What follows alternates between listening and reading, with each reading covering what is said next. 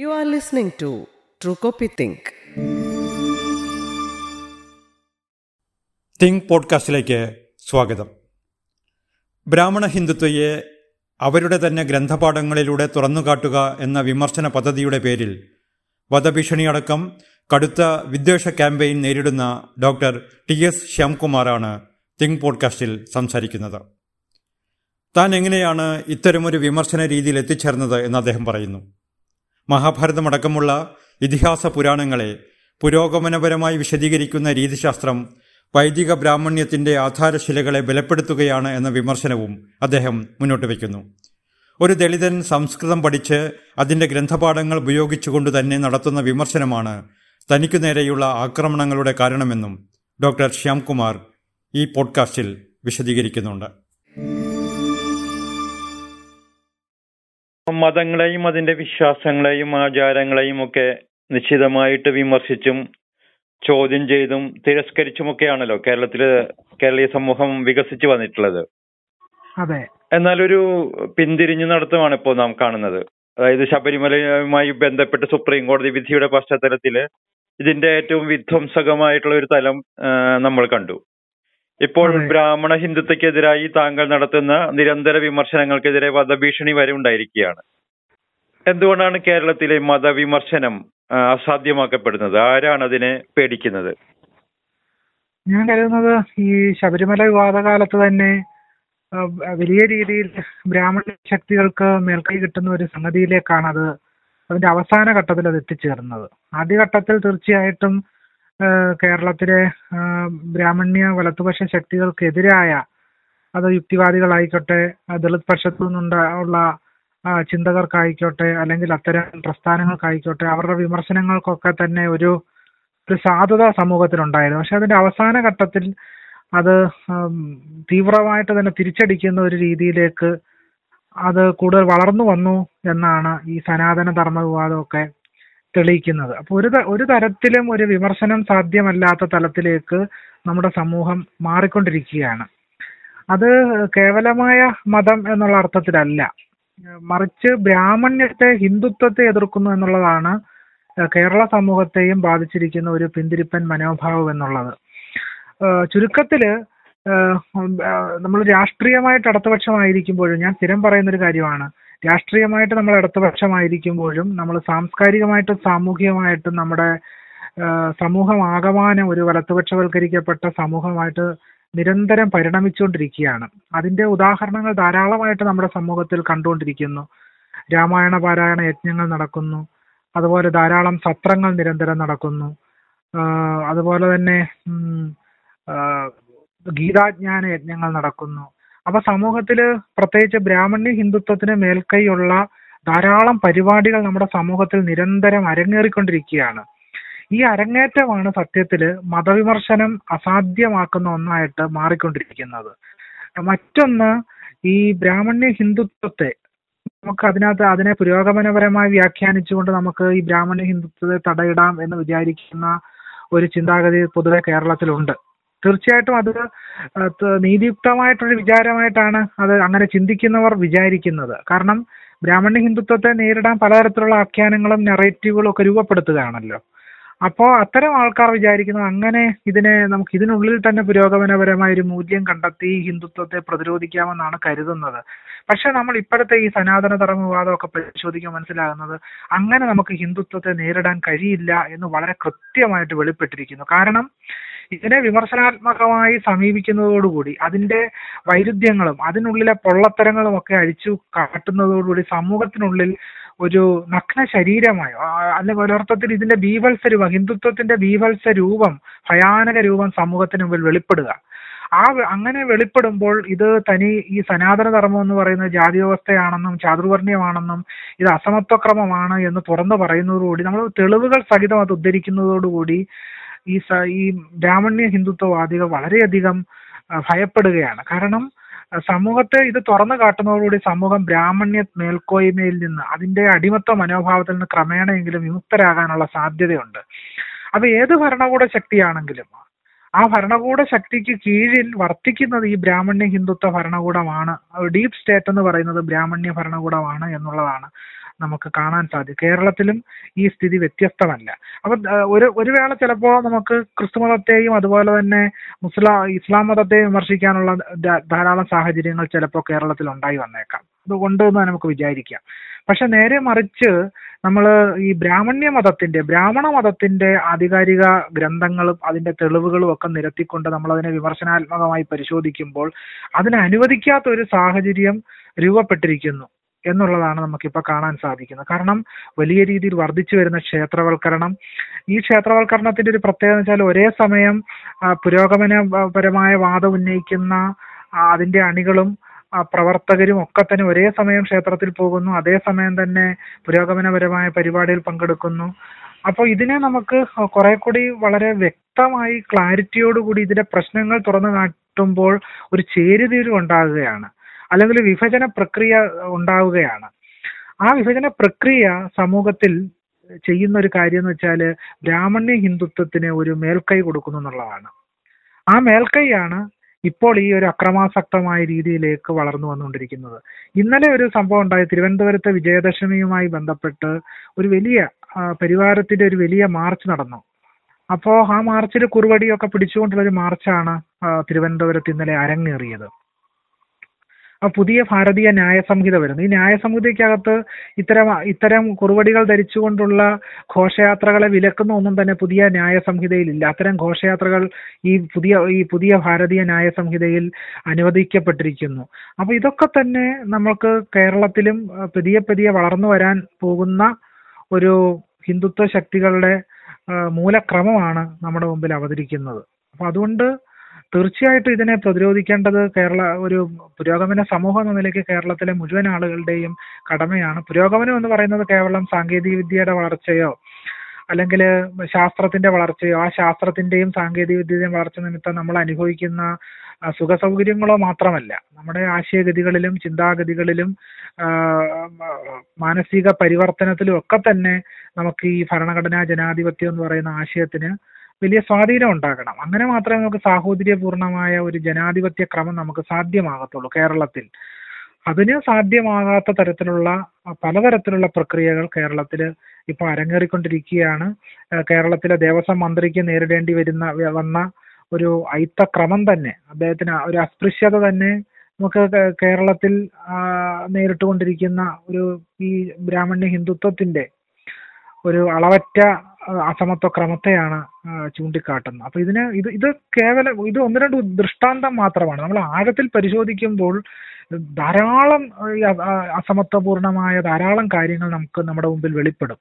അപ്പൊ അതിനെയൊക്കെ നമുക്ക് സൂക്ഷ്മമായിട്ട് അഴിച്ച് പരിശോധിച്ച് നമ്മൾ ഇപ്പോൾ തന്നെ ഇതിനെ നേരിട്ടില്ലെങ്കിൽ നമ്മൾ ഹിന്ദുത്വ സാമൂഹിക ക്രമത്തിന് അതിന്റെ അസമത്വ ക്രമത്തിന് നമ്മുടെ കേരളീയ പൊതുസമൂഹം തന്നെ വലിയ രീതിയിൽ ബീവത്സമായിട്ട് പിടിമുറുക്കാനുള്ള സാധ്യതയുണ്ട്.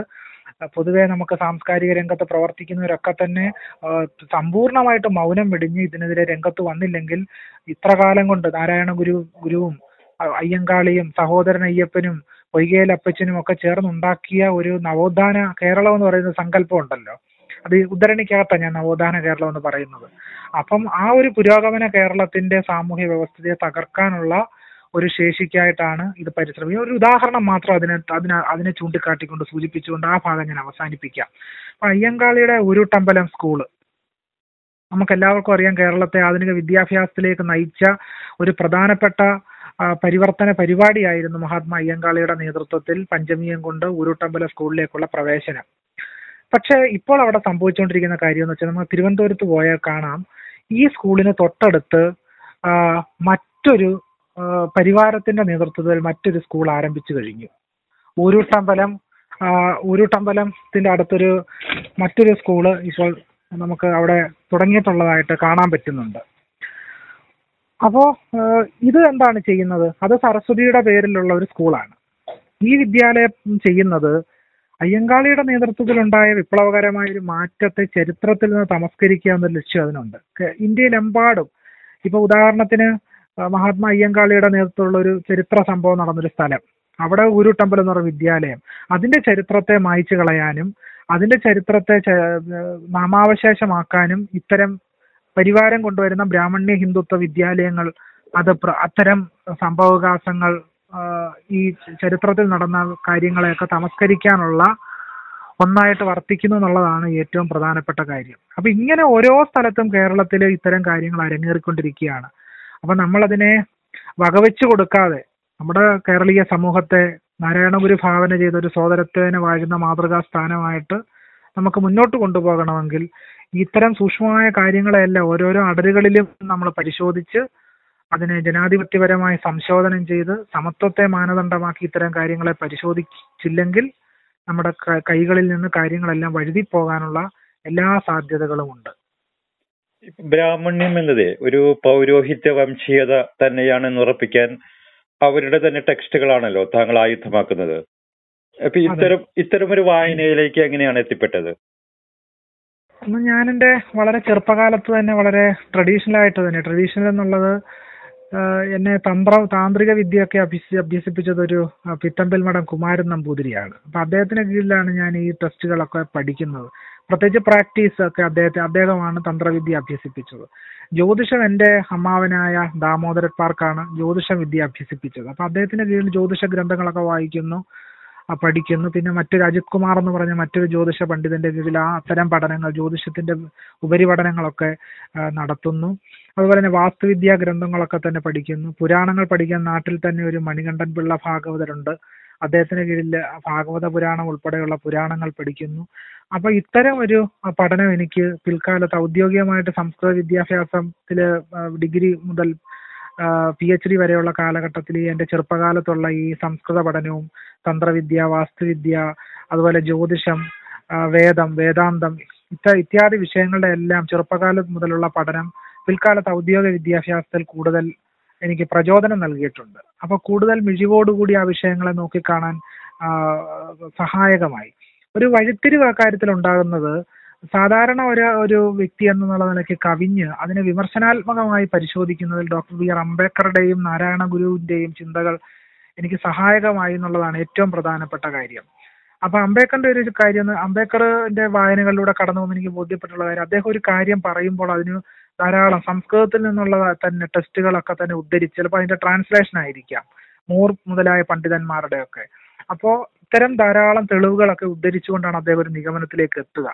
അപ്പൊ അതെന്നെ വലിയ രീതിയിൽ സ്വാധീനിച്ചിട്ടുണ്ട്. അപ്പൊ ഒരു കാര്യം നമ്മൾ ഉന്നയിക്കുമ്പോൾ അതിന് ആധാരമായ സംസ്കൃത ഗ്രന്ഥങ്ങൾ ഉദ്ധരിച്ചുകൊണ്ട് നമ്മളത് പറഞ്ഞില്ലെങ്കിൽ നമ്മൾ കേവലമായിട്ടൊരു വിമർശനം ഉന്നയിക്കുകയാണ് എന്ന് പറയാനുള്ള ഒരു സാധ്യതയുണ്ട്. അപ്പം അത്തരം സാധ്യതകളെ അടച്ചു കളയുന്നതിന് വേണ്ടിയിട്ടാണ് സംസ്കൃത ഗ്രന്ഥങ്ങളിൽ നിന്ന് തന്നെ തെളിവുകൾ ഉദ്ധരിച്ചുകൊണ്ട് അതിനെ വിമർശിക്കുന്ന ഒരു നിലയിലേക്ക് എനിക്ക് എത്താൻ കഴിഞ്ഞു അതിന് എന്നെ സംസ്കൃത പണ്ഡിതൻ തന്നെയായ പതിനാലാം നൂറ്റാണ്ടിൽ കാളിദാസന്റെ വ്യാഖ്യാനം രചിക്കുന്ന മല്ലിനാഥൻ എന്ന് പറയുന്ന പണ്ഡിതൻ അദ്ദേഹം ഈ കുമാരസംഭവത്തിനും രഘുവംശത്തിനും വ്യാഖ്യാനം എഴുതുമ്പോൾ അദ്ദേഹത്തിന്റെ ആ കൃതിയുടെ ആമുഖത്തിൽ പറയുന്നുണ്ട് നാ മൂലം ലിഖ്യതേ കിഞ്ചിത് ന അനപേക്ഷിതമുച്യത എന്ന്. നാ മൂലം ലിഖ്യത. അതായത് ഞാൻ മൂലമില്ലാതെ ടെസ്റ്റ് ടെസ്റ്റിനകത്തുനിന്ന് ഒരു ഗ്രന്ഥത്തിനകത്തുനിന്ന് തെളിവില്ലാതെ ഞാൻ ഒന്നും തന്നെ എഴുതില്ല. ഞാൻ അനപേക്ഷിതമുച്യത അനപേക്ഷിതമായി കാര്യകാരണ യുക്തി ഇല്ലാതെ ഞാനൊന്നും പറയുകയില്ല. എന്ന് മല്ലിനാഥൻ കാളിദാസന്റെ കൃതികളുടെ വ്യാഖ്യാനത്തിൽ സൂചിപ്പിക്കുന്നുണ്ട്. അപ്പൊ ഇത് ഇത്തരം സംസ്കൃതത്തിനകത്ത് സംസ്കൃത പാരമ്പര്യത്തിൽ തന്നെയുള്ള ഇത്തരം കാര്യങ്ങൾ എന്നെ വലിയ രീതിയിൽ സ്വാധീനിച്ചിട്ടുണ്ട്.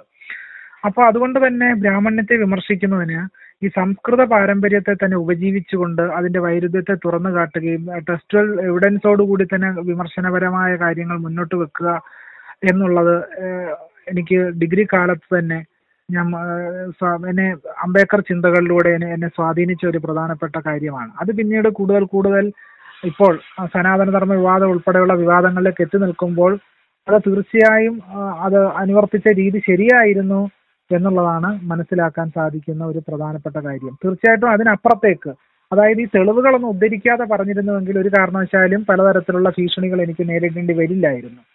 അപ്പൊ അത്തരം ഒരു ഭീഷണികളൊക്കെ ഇപ്പൊ നേരിടാൻ ഹിന്ദുത്വവാദികളിൽ നിന്ന് നേരിടാനുള്ള പ്രധാനപ്പെട്ട കാരണം സംസ്കൃത ഗ്രന്ഥങ്ങൾ തന്നെ ഉപജീവിച്ചുകൊണ്ട് ഇത് പറയുന്നു എന്നുള്ളതാണ്. കാരണം വേദങ്ങളെ വേദാന്തത്തെ തന്ത്രവി താന്ത്രിക ഗ്രന്ഥങ്ങളെ അതിനെയൊക്കെ അടിസ്ഥാനമാക്കി ഇത്തരം കാര്യങ്ങൾ പറയുമ്പോൾ ഇത്രയും കാലം ഇവർ ഇത് പരമപവിത്രമാണെന്നും പൂജനീയമാണെന്നും ഇതൊക്കെ വിശുദ്ധമായ ഗ്രന്ഥങ്ങളാണെന്നും ഒക്കെ പറഞ്ഞുകൊണ്ട് പൊതുസമൂഹത്തെ തെറ്റിദ്ധരിപ്പിച്ചുകൊണ്ടിരുന്ന കാര്യങ്ങളാണ് ഇപ്പോൾ നമ്മൾ തുറന്നു കാട്ടുന്നത്. സുകുമാർ അജിക്കോടിനെ പോലെയുള്ള വലിയ സാംസ്കാരിക നായകർ പോലും പറഞ്ഞിരുന്നത് ശങ്കരാചാര്യര് മഹാവിപ്ലവകാരിയാണെന്നും അതുപോലെ തന്നെ നമ്മളെ മാർക്സിസ്റ്റ് മാർക്സിസ്റ്റ് ചിന്തകനായ കെ ദാമോദരൻ പോലും അദ്വൈത വേദാന്തം ഒരു പുരോഗമനാത്മകമായ ചിന്താ പദ്ധതിയാണ് എന്ന് കെ ദാമോദരൻ തന്നെ അദ്ദേഹത്തിന്റെ ഭാരതീയ ചിന്തയിൽ പറയുന്നത്. കെ തായാട്ട് ഉൾപ്പെടെയുള്ള ആളുകൾ അത്തരം ചില പൊസിഷനുകൾ സ്വീകരിച്ചിട്ടുണ്ട്. പക്ഷേ ഞാൻ ഈ മൂലരു മൂലഗ്രന്ഥങ്ങൾ തന്നെ വായിച്ചു നോക്കുമ്പോൾ മനസ്സിലാകുന്ന ഒരു കാര്യം സുകുമാർ അഴീക്കോട് ഉൾപ്പെടെയുള്ള ആളുകൾ പ്രത്യേകിച്ച് ഡോക്ടർ രാധാകൃഷ്ണനെ പോലെയുള്ള ആളുകൾ ഫിലോസഫി എഴുതിയ ഇന്ത്യൻ പാരമ്പര്യം ഇന്ത്യൻ ദർശനങ്ങളെ പറ്റി ഗ്രന്ഥങ്ങൾ എഴുതിയ ഡോക്ടർ രാധാകൃഷ്ണൻ ഉൾപ്പെടെയുള്ള ആളുകൾ മുന്നോട്ട് വെച്ച കാര്യങ്ങളിൽ വലിയ തെറ്റുകളുണ്ടെന്നാണ് എനിക്ക് മൂലഗ്രന്ഥങ്ങൾ വായിച്ചു നോക്കുമ്പോൾ മനസ്സിലാകുന്നത്.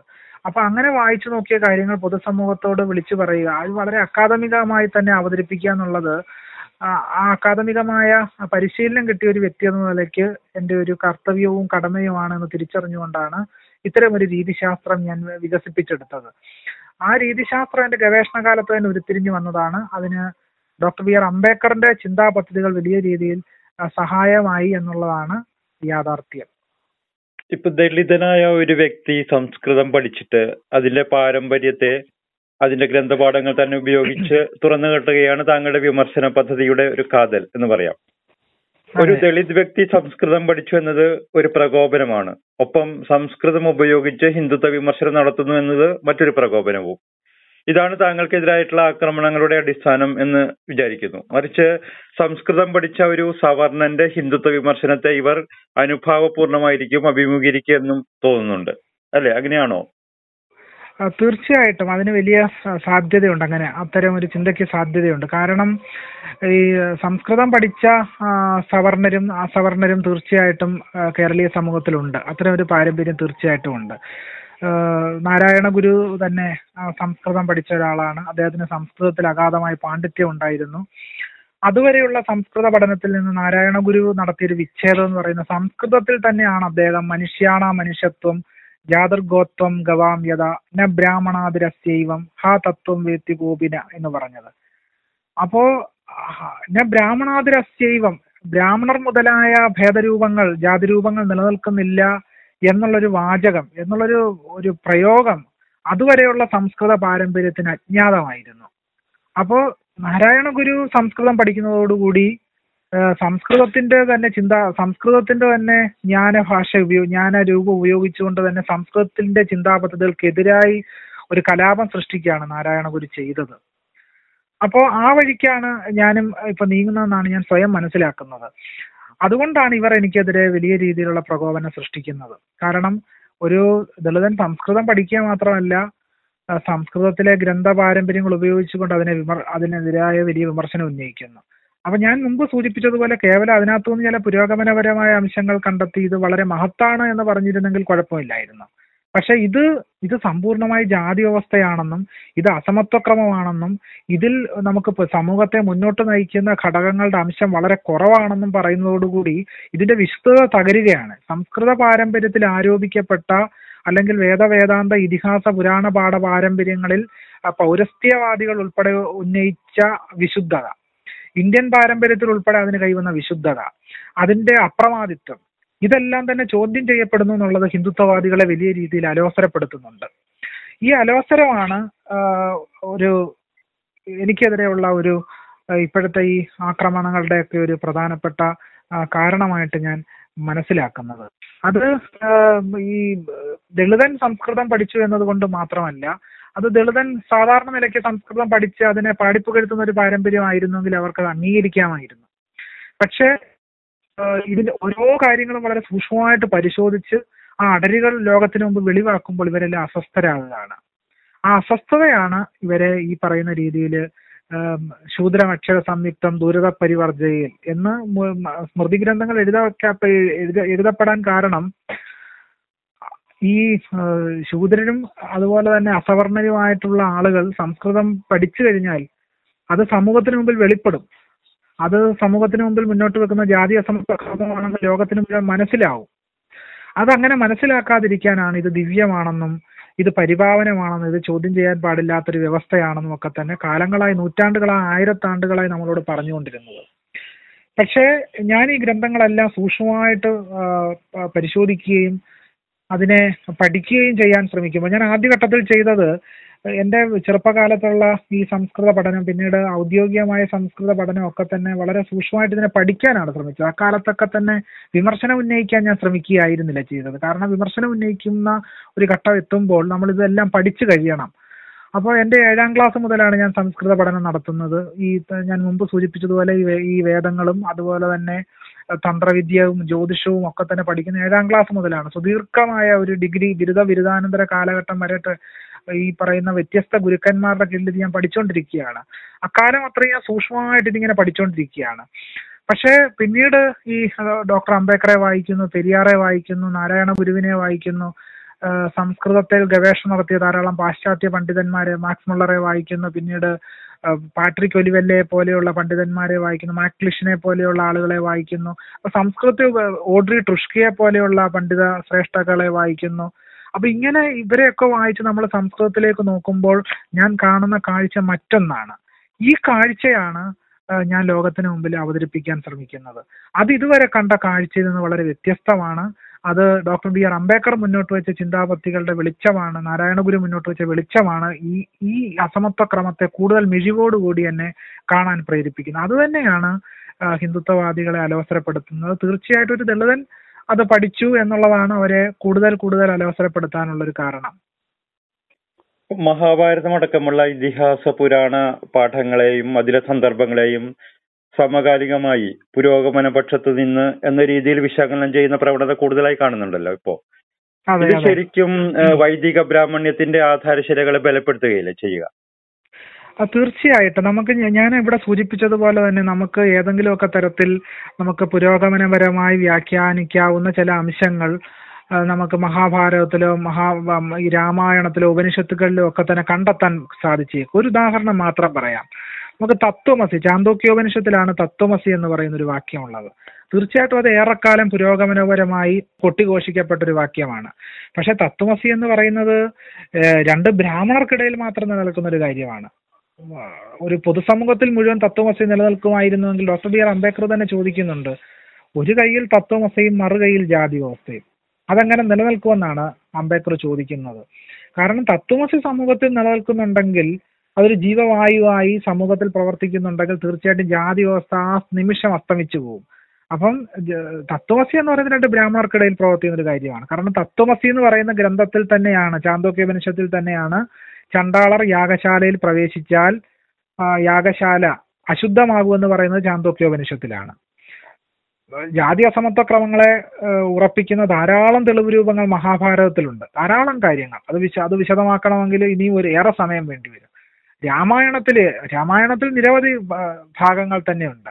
അത് ഞാൻ ആരുടെ രാമൻ എന്ന് പറയുന്ന പുസ്തകത്തിൽ ഈ രാമായണത്തെയും മഹാഭാരതത്തെയും അധികരിച്ച് തന്നെ അതെല്ലാം സൂചിപ്പിക്കുന്നുണ്ട്. മഹാഭാരതത്തിൽ ഒരിടത്ത് പറയുന്നത് കർമ്മം പശുക്കിടാവ് അതിനെ പശുവിനെ അതിന്റെ മാതാവായ പശുവിനെ തേടി പോകുന്നത് പോലെ കർമ്മം ഈ പശുക്കിടാവ് പശുവിനെ തേടി വരുന്നത് പോലെ അനുഗമിച്ചുകൊണ്ടേയിരിക്കുമെന്നാണ്. ഈ കർമ്മ പുനർജന്മ സിദ്ധാന്തമാണ് ജാതി വ്യവസ്ഥയുടെ അടിയാധാരം. ഇതാണ് മഹാഭാരതത്തിൽ കാണുന്ന ഈ പശുവിന്റെയും പശുക്കിടാവിന്റെയും ഉദാഹരണത്തിലൂടെ മഹാഭാരതത്തിൽ വ്യക്തമാക്കുന്നത്. മഹാഭാരതത്തിൽ ഉള്ളടങ്ങിയിട്ടുള്ള ഗീത ചാതുർവർണ്യത്തിന്റെ ഏറ്റവും പ്രധാനപ്പെട്ട ഹിംസാത്മകമായ ഒരു ആയുധമാണ് മഹാഭാരതത്തിൽ ഉള്ളടങ്ങിയ ഗീത. അതിലെ ചാതുർവർണി ഗീതയിൽ മാത്രമല്ല ചാതുർവർണിയം വിതുരനീതിയിൽ ഭീഷ്മര് യുധിഷ്ഠിരന് കൊടുക്കുന്ന ഉപദേശത്തിൽ അതുപോലെ തന്നെ മഹാഭാരതത്തിൽ ആദ്യം കാണുന്ന ചില പർവങ്ങളിൽ തന്നെയും വളരെ ശക്തമായിട്ട് തന്നെ ഇത് കാണുന്നുണ്ട്. കാരണം ഒരു ബ്രാഹ്മണനിൽ നിന്ന് പുത്രൻ ഉണ്ടാകാൻ വേണ്ടി സ്വന്തം ഭാര്യയെ വസിഷ്ഠന്റെ ആശ്രമത്തിലേക്ക് അയക്കുന്ന ഒരു രാജാവിന്റെ കഥ മഹാഭാരതത്തിൽ കാണാം. മഹാഭാരതത്തിൽ തന്നെയാണ് വസിഷ്ഠന്റെയും വിശ്വാമിത്രന്റെയും ബ്രാഹ്മണ ക്ഷത്രിയ സംഘർഷം. അതിനകത്ത് ബ്രാഹ്മണനായ വസിഷ്ഠനാണ് മേൽക്കൈ ഉണ്ടാകുന്നത്. ഇങ്ങനെ മഹാഭാരതത്തിൽ നിരവധി അടരുകൾ കാണാം. രാമായണത്തിലാവട്ടെ ഏറ്റവും ആദികാവ്യം എന്നറിയപ്പെടുന്ന വാൽമീകി രാമായണത്തിൽ രാമൻ പ്രത്യക്ഷപ്പെടുന്നത് തന്നെ ബ്രാഹ്മണ്യത്തിന്റെ സംസ്ഥാപകനായിട്ടും പ്രോക്താവായിട്ടും വക്താവായിട്ടുമാണ്. അദ്ദേഹം കാനനവാസത്തിനായിട്ട് പോകുന്ന സമയത്ത് ബ്രാഹ്മണർക്കാണ് ദാനം നൽകുന്നത്. ഏതെങ്കിലും ഒരു ദളിതനോ പിന്നോക്ക ജാതി വിഭാഗക്കാരനോ ഒരു പാവപ്പെട്ട ദരിദ്ര ഒരു ദരിദ്രനോ അദ്ദേഹം ദാനം നൽകുന്നില്ല. ബ്രാഹ്മണനെ വിളിച്ചു വരുത്തിയാണ് ദാനം കൊടുക്കുന്നത്. അദ്ദേഹം ശൂർപ്പണ അത് അതുപോലെ താടകയെ വധിക്കുന്നത് ബ്രാഹ്മണ്യം സ്ഥാപിക്കാനാണെന്ന് വളരെ വ്യക്തമായിട്ട് വാൽമീകി രാമായണത്തിൽ പറയുന്നുണ്ട്. അത് ഉത്തരാഖണ്ഡത്തിലെ ശംഭുകവധം ഇപ്പോൾ ഒരു പ്രക്ഷിപ്തമാണെന്ന് നിരവധി ആളുകൾ ആരോപിക്കുന്നുണ്ട്. ഇനി ശംഭുകവധം ഒഴിച്ചിട്ടാൽ തന്നെയും ബാലിയെ വധിക്കുന്ന സന്ദർഭത്തിൽ തന്നെ രാമൻ പറയുന്നത് എന്താണ്? ബ്രാഹ്മണ്യത്തെ മനുസ്മൃതി അനുസരിച്ചാണ് താൻ ബാലിയെ വധിക്കുന്നതെന്നാണ് രാമായണത്തിൽ വാൽമീകി രാമായണത്തിലെ രാമൻ പറയുന്നത്. അതുപോലെ സീത മുന്നോട്ട് വെക്കുന്ന പാതിവൃത്യം എന്ന് പറയുന്ന സങ്കല്പം. പാതിവൃത്യം എന്ന് പറയുന്ന സങ്കല്പം അടിസ്ഥാനപരമായിട്ട് ഒരു ത്രൈവർണികരായ സ്ത്രീകൾ മറ്റു വർണത്തിൽപ്പെട്ട പുരുഷന്മാരുമായിട്ട് ഒരു തരത്തിലും ബന്ധപ്പെടാത്ത രീതിയിലുള്ള ഒരു സവർണ സാമൂഹ്യ വ്യവസ്ഥിതി സൃഷ്ടിക്കാൻ വേണ്ടിയാണ് പാതിവൃത്യം എന്ന് പറയുന്ന സങ്കല്പം തന്നെ കൊണ്ടുവന്നത്.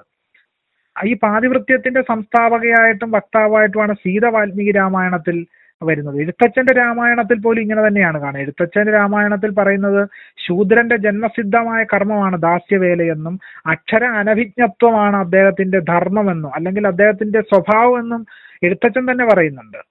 എഴുത്തച്ഛന്റെ രാമായണത്തിലും രാമായണം കിളിപ്പാട്ടിലും മഹാഭാരതം കിളിപ്പാട്ടിലും പോലും വർണധർമ്മത്തെയും ജാതി വ്യവസ്ഥയും ന്യായീകരിക്കുന്ന നിരവധി കാര്യങ്ങൾ കാണാം. അത് ബാലകാന്ഡം ആരംഭിക്കുന്നത് തന്നെ ബ്രാഹ്മണരുടെ കാലിലെ പൊടി ഹൃദയത്തെ ശുദ്ധീകരിക്കണമെന്ന് പറഞ്ഞുകൊണ്ടാണ്.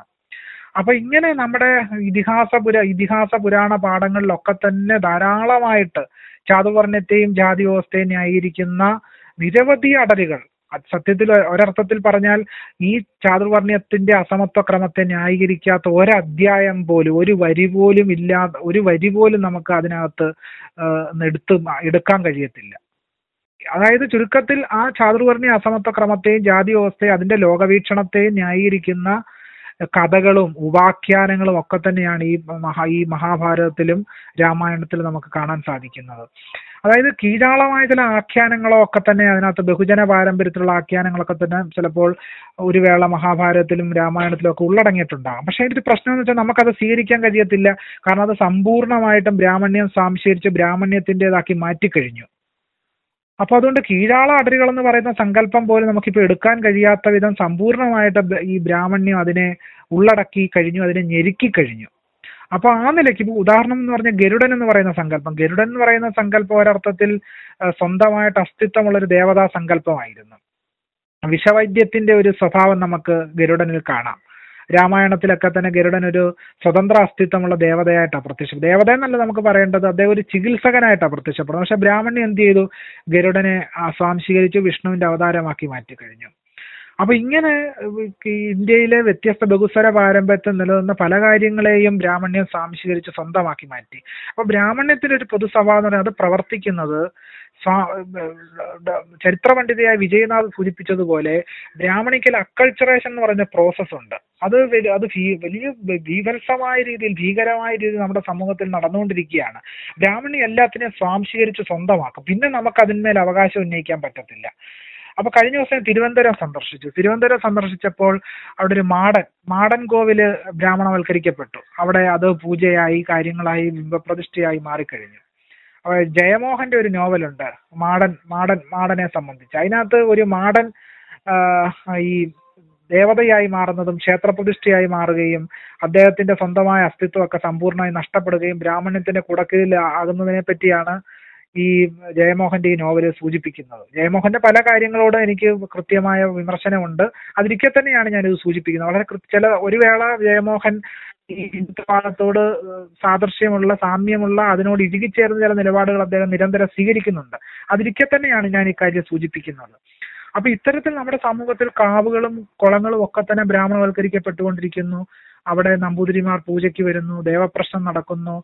അപ്പോ കീഴാളരും ദളിതരും പിന്നോക്ക ജാതി വിഭാഗക്കാരുമായ ആളുകൾ പൂജിച്ചുകൊണ്ടിരുന്ന സ്ഥലവും സങ്കേതവും ഒക്കെ തന്നെ ബ്രാഹ്മണവൽക്കരണത്തിന് ഭീതിതമായ ബ്രാഹ്മണവൽക്കരണത്തിന് വിധേയമായിക്കൊണ്ടിരിക്കുകയാണ്. അങ്ങനെയാണ് ഈ അശുദ്ധിക്കും അയിത്തക്രമത്തിനും ഒക്കെ വലിയ പ്രാധാന്യം ഉണ്ടായി വരുന്നത്. കാരണം കാവുകൾ കാവുകളായിട്ട് നിലനിൽക്കുമ്പോൾ അവിടെ അയിത്തത്തിന് വലിയ പ്രാധാന്യമില്ല. അയിത്തമേ ഇല്ലെന്ന് വേണം. ആർക്കും എപ്പോൾ വരാം. എപ്പോ വേണമെങ്കിലും ഒന്ന് പൂജിക്കാം. അതിന് വേറൊരു സിസ്റ്റവും വേറൊരു ചിട്ടയും ക്രമവുമാണുള്ളത്. പക്ഷെ ബ്രാഹ്മണ്യത്തിന്റെ ചിട്ടയും ക്രമങ്ങൾ വരുന്നതോടുകൂടി വളരെ സ്വാഭാവികമായി തന്നെ ജാതി അസമത്വ ക്രമം അവിടെ ഇംപ്ലിമെന്റ് ചെയ്യപ്പെടുന്നു. അതനുസരിക്കാൻ എല്ലാവരും ബാധ്യസ്ഥരാകുന്നു എന്നുള്ളതാണ്. ഇത് കേരളത്തിൽ ഇപ്പോൾ അരങ്ങേറിക്കൊണ്ടിരിക്കുന്ന ഒരു കാര്യമാണ്. അപ്പൊ ഇതിനോടൊക്കെ തന്നെ നമ്മൾ വളരെ വിമർശനാത്മകമായ ഒരു നിലപാട് സ്വീകരിക്കേണ്ടി വരും. പകരം നമ്മൾ ഇതിന ഇതൊക്കെ രാമായണവും മഹാഭാരതവും ഒക്കെ തന്നെ വളരെ പുരോഗമനപരമായ ഗ്രന്ഥമാണ് എന്ന് സ്ഥാനപ്പെടുത്തുന്നതോടുകൂടി നമ്മൾ ബ്രാഹ്മണ്യത്തിന്റെ ഈ കുഴിക്കകത്തേക്ക് നമ്മൾ ചെന്ന് നിബന്ധിക്കുകയാണ് ചെയ്യുന്നത്. ഉദാഹരണം പറഞ്ഞു കഴിഞ്ഞാൽ രാമൻ ജഗദാനന്ദ കാരകനാണെന്ന് നമ്മളൊരു വാദം ഉന്നയിക്കുന്നു. പക്ഷേ എന്റെ ഒരു അഭിപ്രായം അത് ഈ ത്യാഗരാജനാണ് ഈ രാമൻ ജഗദാനന്ദ കാരകനാണെന്ന് കവിത എഴുതുന്നത്. എന്റെ അഭിപ്രായം ബ്രാഹ്മണനായ ത്യാഗരാജന് തീർച്ചയായും രാമൻ ജഗദാനന്ദ കാരകനായിരിക്കാം. പക്ഷെ നാരായണ ഗുരുവിന് അദ്ദേഹം ജഗ- ജഗദാനന്ദ കാരകനല്ല. ആ, ഈ ബ്രിട്ടീഷ് ഈ യുദ്ധത്തിന്റെ കാലം ഒന്നാം ലോക മഹായുദ്ധത്തിന്റെ കാലം പറയുന്നു- പറയുന്നുണ്ടല്ലോ. ഹിന്ദുക്കൾ സ്മൃതികൾ നോക്കി ഭരിക്കുന്നവരല്ലായോ എന്ന് അദ്ദേഹം സൂചിപ്പിക്കുന്നുണ്ട്. പിന്നീട് രാമാദികളുടെ കാലത്തായിരുന്നു കാലത്തായിരുന്നുവെങ്കിൽ നമുക്ക് ശംഭൂകന്റെ ഗതിയാകുമായിരുന്നു എന്ന് പലരും ഗുരുവിന്റെ ഈ വാക്യത്തെ വ്യാഖ്യാനിക്കുകയും വിപുലപ്പെടുത്തുകയും ചെയ്യുന്നുണ്ട്.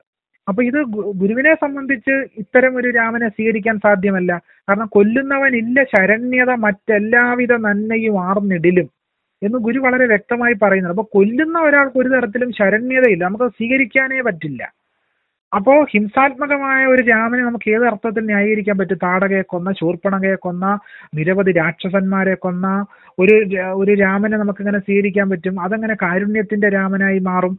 അതുകൊണ്ട് തന്നെയാണ് ബുദ്ധിസവും ജൈനിസവും ഒക്കെ സമ്പൂർണമായി പിൽക്കാലത്ത് രാമനെ ഉപേക്ഷിക്കുക ചെയ്യുന്നത്. ആദ്യകാലത്ത് അവർ രാമനെ പിടിച്ചു നിർത്താൻ ശ്രമിച്ചു എന്ന് സുവീര ജയസ്വാളിനെ പോലെയുള്ള ആളുകൾ സൂചിപ്പിക്കുന്നുണ്ട് പണ്ഡിതർ സൂചിപ്പിക്കുന്നുണ്ട്. പക്ഷേ പിൽക്കാലത്ത് എന്താണ് ചെയ്യുന്നത്? ബുദ്ധിസവും ജൈനിസവും ഒക്കെ തന്നെ സമ്പൂർണമായി രാമനെ ഉപേക്ഷിക്കുകയാണ്. കാരണം രാമനെ കൊണ്ടു നടന്നിട്ട് കാര്യമില്ല എന്ന് ബുദ്ധിസത്തിന് തന്നെ ബോധ്യപ്പെടുകയാണ്. അപ്പൊ ബുദ്ധിസത്തിന് ബോധ്യപ്പെട്ട ഒരു കാര്യം നമ്മൾ വീണ്ടും തലയിലേറ്റിക്കൊണ്ട് നടക്കേണ്ടതുണ്ടോ എന്നാണ് ചോദ്യം. നമ്മൾ മറ്റ് ബദലുകൾ അന്വേഷിക്കേണ്ടി വരും. അപ്പൊ രാമനിൽ തന്നെ നമ്മളൊരു ബദൽ തേടുന്നത് ഒരു തരത്തിലും നമുക്ക് ജനാധിപത്യത്തെ പുഷ്ടിപ്പെടുത്താനുള്ള ഒന്നും തന്നെ അതിൽ നമുക്ക് ലഭ്യമായിരിക്കുകയില്ല എന്നുള്ളതാണ് നമ്മൾ തിരിച്ചറിയേണ്ട മനസ്സിലാക്കേണ്ട ഒരു കാര്യം. അത് വെളിപ്പെട്ട ഒരു സന്ദർഭമാണ് സനാതന ധർമ്മവാദം സനാതന ധർമ്മവാദം നമ്മൾ എങ്ങനെ എതിരിടും? സനാതന ധർമ്മത്തിൽ നമുക്ക് പുരോഗമനപരമായ അംശം തേടാൻ എന്തെങ്കിലും ഉണ്ടോ ഒന്നുമില്ല എന്നുള്ളതാണ് സത്യം. ഇതാണ് വളരെ നേരത്തെ തന്നെ മഹാഭാരതത്തെ സംബന്ധിച്ച് അതിൽ പുരോഗമനം തേടുന്ന അംശവുമായിട്ട് പല പണ്ഡിതരും രംഗത്ത് വന്നപ്പോൾ അതിനെതിരെ ഞങ്ങൾ സംസാരിക്കാൻ കാരണം ഇത് വലിയ കുഴിയിലേക്കാണ് ബ്രാഹ്മണ്യത്തിന്റെ കുഴിയിലേക്കാണ് ഇത് പോകുന്നത് എന്ന് തിരിച്ചറിഞ്ഞുകൊണ്ടാണ് അന്നേ തന്നെ ഞങ്ങൾ രംഗത്ത് വന്നത്. ഇപ്പൊ ഈ സനാതന ധർമ്മവാദം അത് വളരെ ശരിയാണ് എന്ന് പൊതുസമൂഹത്തിന് മുമ്പിൽ ബോധ്യപ്പെട്ടിരിക്കുന്നു. ഇപ്പൊ സ്വതന്ത്ര ചിന്ത എന്ന മുഖം മൂടിയിട്ട കേവല നാസ്തികവാദം സംഘപരിവാറുമായിട്ട് ചേർന്ന് പോകുന്ന കാഴ്ച കേരളം കണ്ടുകൊണ്ടി കണ്ടുകൊണ്ടിരിക്കുന്നുണ്ട്.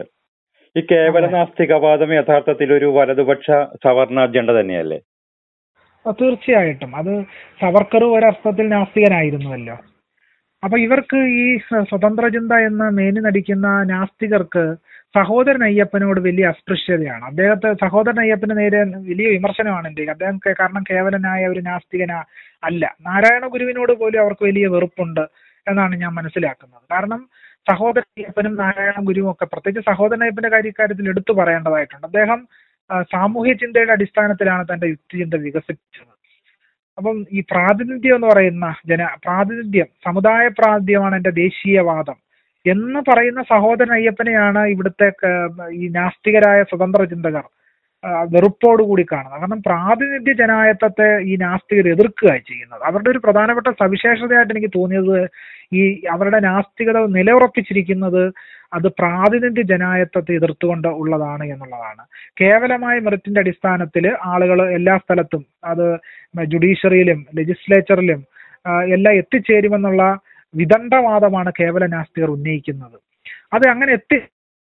ഇപ്പൊ എയ്ഡഡ് മാനേജ്മെന്റുകളുടെ കാര്യങ്ങളും ഈ ഈ കേന്ദ്ര സർക്കാരിന്റെ സെക്രട്ടറി വകുപ്പിലുള്ള മൂന്ന് കേവലം മൂന്ന് ഒ ബി സികൾ മാത്രമേ ഉള്ളൂ എന്നുള്ള സംഭവവികാസങ്ങളും ഒക്കെ തന്നെ വസ്തുതകളും ഒക്കെ തന്നെ തെളിയിക്കുന്നത് ഇവരുടെ വിദണ്ഡവാദം വളരെ തെറ്റാണെന്നാണ്. കാരണം അങ്ങനെ എത്തില്ല. അപ്പൊ അതുകൊണ്ടാണ് സഹോദരൻ അയ്യപ്പൻ പ്രാതിനിധ്യമാണ് എന്റെ ദേശീയവാദം എന്ന് സൂചന പ്രാതിനിധ്യ ജനായത്വത്തിന് വേണ്ടിയാണ് സഹോദരൻ അയ്യപ്പനെ പോലെയുള്ള യുക്തി ചിന്തകർ നിലക്കൊണ്ടത് സാമൂഹിക ചിന്തകർ നിലക്കൊണ്ടത്.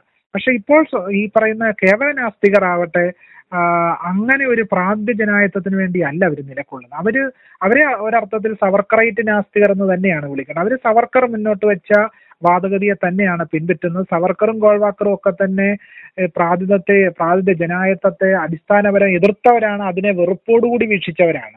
ഭരണഘടനയിൽ ഉൾപ്പെടുത്തിയ പ്രാന്തി ജനായത്വത്തെ തന്നെ ഹിംസാത്മകമായി ആക്രമിച്ചവരാണ് സവർക്കറും ഗോൾവാക്കറും ഒക്കെ തന്നെ. അപ്പൊ അതേ സ്വഭാവം തന്നെയാണ് നമ്മൾ നാസ്തികരിലും കാണുന്നത്. അത് കേവലമായ മതവിമർശനത്തിൽ ഊന്നുന്നുള്ളതാണ് ഈ കേവല നാസ്തികതയുടെ ഏറ്റവും പ്രധാനപ്പെട്ട കുഴപ്പം. അപ്പൊ കേവല മതവിമർശനം ഉന്നയിച്ചു കഴിഞ്ഞാൽ അതിനകത്ത് മാത്രമല്ലല്ലോ സമൂഹം ജീവിക്കുന്നത്. സമൂഹം നിരവധി സങ്കീർണമായ അടരുകൾക്കകത്താണ് സമൂഹത്തിന്റെ ഒരു ജീവിത ക്രമം നിലനിൽക്കുന്നത്. സാംസ്കാരിക വ്യവസ്ഥ നിലനിൽക്കുന്നത്.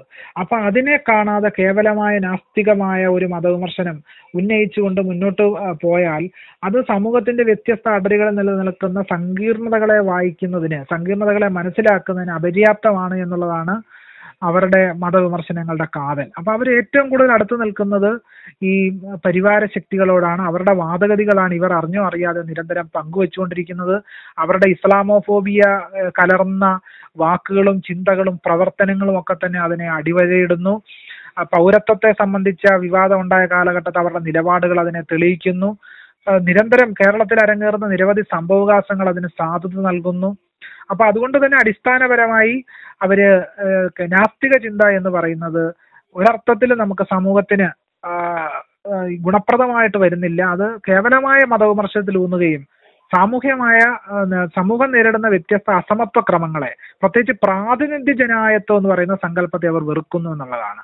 അപ്പൊ അതുകൊണ്ട് തന്നെ അവരുടെ മതവിമർശനം സമൂഹത്തെ പുരോഗമനാത്മകമായി മുന്നോട്ട് നയിക്കുന്നതിനും ഇന്ത്യ പോലെ ധാരാളം വ്യത്യസ്ത ജാതി വിഭാഗങ്ങളും വ്യത്യസ്ത സമൂഹവും വ്യത്യസ്ത സമുദായങ്ങളും ധാരാളം അടരുകളുമുള്ള ഒരു സമൂഹത്തെ സംബന്ധിച്ച് അത് ഒരു തരത്തിലും ഉപയോഗപ്രദമായി മാറുകയില്ല.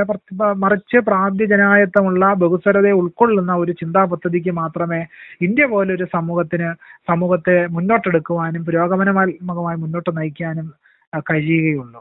സഹോദരൻ അയ്യപ്പനെ പോലെയുള്ള ചിന്ത ആളുകളുടെ ചിന്താഗതിയാണ് അക്കാര്യത്തിൽ പിൻപറ്റാവുന്ന ഒരു പ്രധാനപ്പെട്ട മാതൃകയായിട്ട് ഞാൻ നോക്കിക്കാണുന്നത്. മറിച്ച് ഇവർ പിൻപറ്റുന്നതാകട്ടെ സവർക്കറുടെയും ഗോൾവാക്കറുടെയും ഒക്കെ ചിന്താപദ്ധതികളാണ് കേവല നാസ്തികർ പിന്തുടരുന്നത്. അപ്പൊ അത് നമുക്ക് സമൂഹത്തെ ജനാധിപത്യവൽക്കരിക്കാൻ ഒരു തരത്തിലും സാധിക്കുകയില്ല എന്നുള്ളതാണ് പ്രധാനപ്പെട്ട മറ്റൊരു വിഷയം. ഇനി വേറൊരു കാര്യം കൂടെ നമ്മൾ ഇതിനകത്ത് കാണേണ്ടത് ഇവരുടെ മതവിമർശനം എന്ന് പറയുന്നത് ഹിംസ വളരെയധികം ഹിംസ കലർന്ന ഒരു മതവിമർശനമാണ്. അത് മുഹമ്മദ് നബിയെ സംബന്ധിച്ച് വിമർശനം ഉന്നയിക്കും വളരെയധികം ഹിംസ കലർന്ന ഒരു വിമർശനം ഉന്നയിക്കുന്നു. ചെങ്കിസ് ഖാനെ പറ്റി പറയുമ്പോൾ അതൊരു ഒരു ഒരു സമൂഹത്തെ മുഴുവൻ കുറ്റവാളികളാക്കുന്ന രീതിയിലുള്ള ഒരു വിമർശനം ഉന്നയിക്കുന്നു. ഖുറാനെ സംബന്ധിച്ച് പറയുമ്പോൾ വളരെ വെറുപ്പോടുകൂടിയുള്ള വാക്കുകൾ പ്രസ്താവനകളും ഉന്നയിക്കുന്നു. അപ്പൊ ഒരു സമൂഹത്തെ തന്നെ പ്രതിസ്ഥാനത്ത് നിർത്തുന്ന കാര്യമായിട്ടാണ് ഇവരുടെ വിമർശനം മാറിത്തീർന്നത്. അത് ഇന്ത്യയിൽ മുഴുവൻ തന്നെ നിൽക്കുന്ന മുസ്ലിം വെറുപ്പിന് സാധുത നൽകുന്ന വിമർശനങ്ങളുമായിട്ടാണ് ഇവർ രംഗത്ത് വരുന്നുള്ളത് നമ്മൾ പ്രത്യേകം ശ്രദ്ധിക്കേണ്ട ഒരു കാര്യമാണ്. പ്രത്യേകിച്ച് ഇന്ത്യ ഇന്ത്യയിൽ ഇന്ന് മുസ്ലിങ്ങൾക്ക് നേരെ വലിയ രീതിയിലുള്ള ഭീകരമായ അതിക്രമങ്ങൾ. ഇന്ത്യയുടെ വ്യത്യ ഗുജറാത്തിൽ ന്യൂഹിൽ പല ഇന്ത്യയുടെ വ്യത്യസ്ത പ്രദേശങ്ങളിൽ ഭീകരമായ വേർതിരിവുകളും വിവേചനങ്ങളും അതിക്രമങ്ങളും ഒക്കെ നടന്നു വരുന്ന ഒരു സാഹചര്യത്തിൽ നമ്മൾ വളരെയധികം കരുണാപൂർവം വളരെയധികം അനുതാപപൂർവം വളരെയധികം സാഹോദര്യത്തോടു കൂടി വേണം നമ്മൾ ഇത്തരം വിമർശനങ്ങൾ ഉന്നയിക്കാൻ. മറിച്ച് അതൊരു സമൂഹത്തിനെ നമ്മൾ വംശീയമായിട്ട് ഇല്ലായ്മ ചെയ്യുന്ന ഒരു വിമർശന പദ്ധതിയായിട്ട് അത് മാറാൻ പാടില്ല എന്നുള്ളത് അതുകൊണ്ട് തന്നെ ഡോക്ടർ ബി ആർ അംബേദ്കർ ബ്രാഹ്മണ്യത്തെയാണ് പ്രതിസ്ഥാനത്ത് നിർത്തിയത്. ബ്രാഹ്മണരെ അല്ല. അപ്പം തീർച്ചയായിട്ടും ഈ പറയുന്ന ബ്രാഹ്മണ്യം പിൻപറ്റുന്ന ബ്രാഹ്മണരും തീർച്ചയായിട്ടും വിമർ- വിമർശന വിമർശനത്തിന് അതീതരൊന്നുമല്ല. അവരും വിമർശന വിമർശനത്തിന് സാധ്യതയുള്ളവരാണ് വിമർശനത്തിന് അവർ മറുപടി പറയേണ്ടി വരും. പക്ഷെ അതിരിക്കെ തന്നെ ഒരു ഒരു വ്യവസ്ഥിതിയായിട്ട് ഡോക്ടർ ബി ആർ അംബേദ്കർ ബ്രാഹ്മണ്യത്തെ നോക്കിക്കണ്ടു എന്നുള്ളതാണ് ഞാൻ സൂചിപ്പിക്കാൻ ആഗ്രഹിക്കുന്നത്.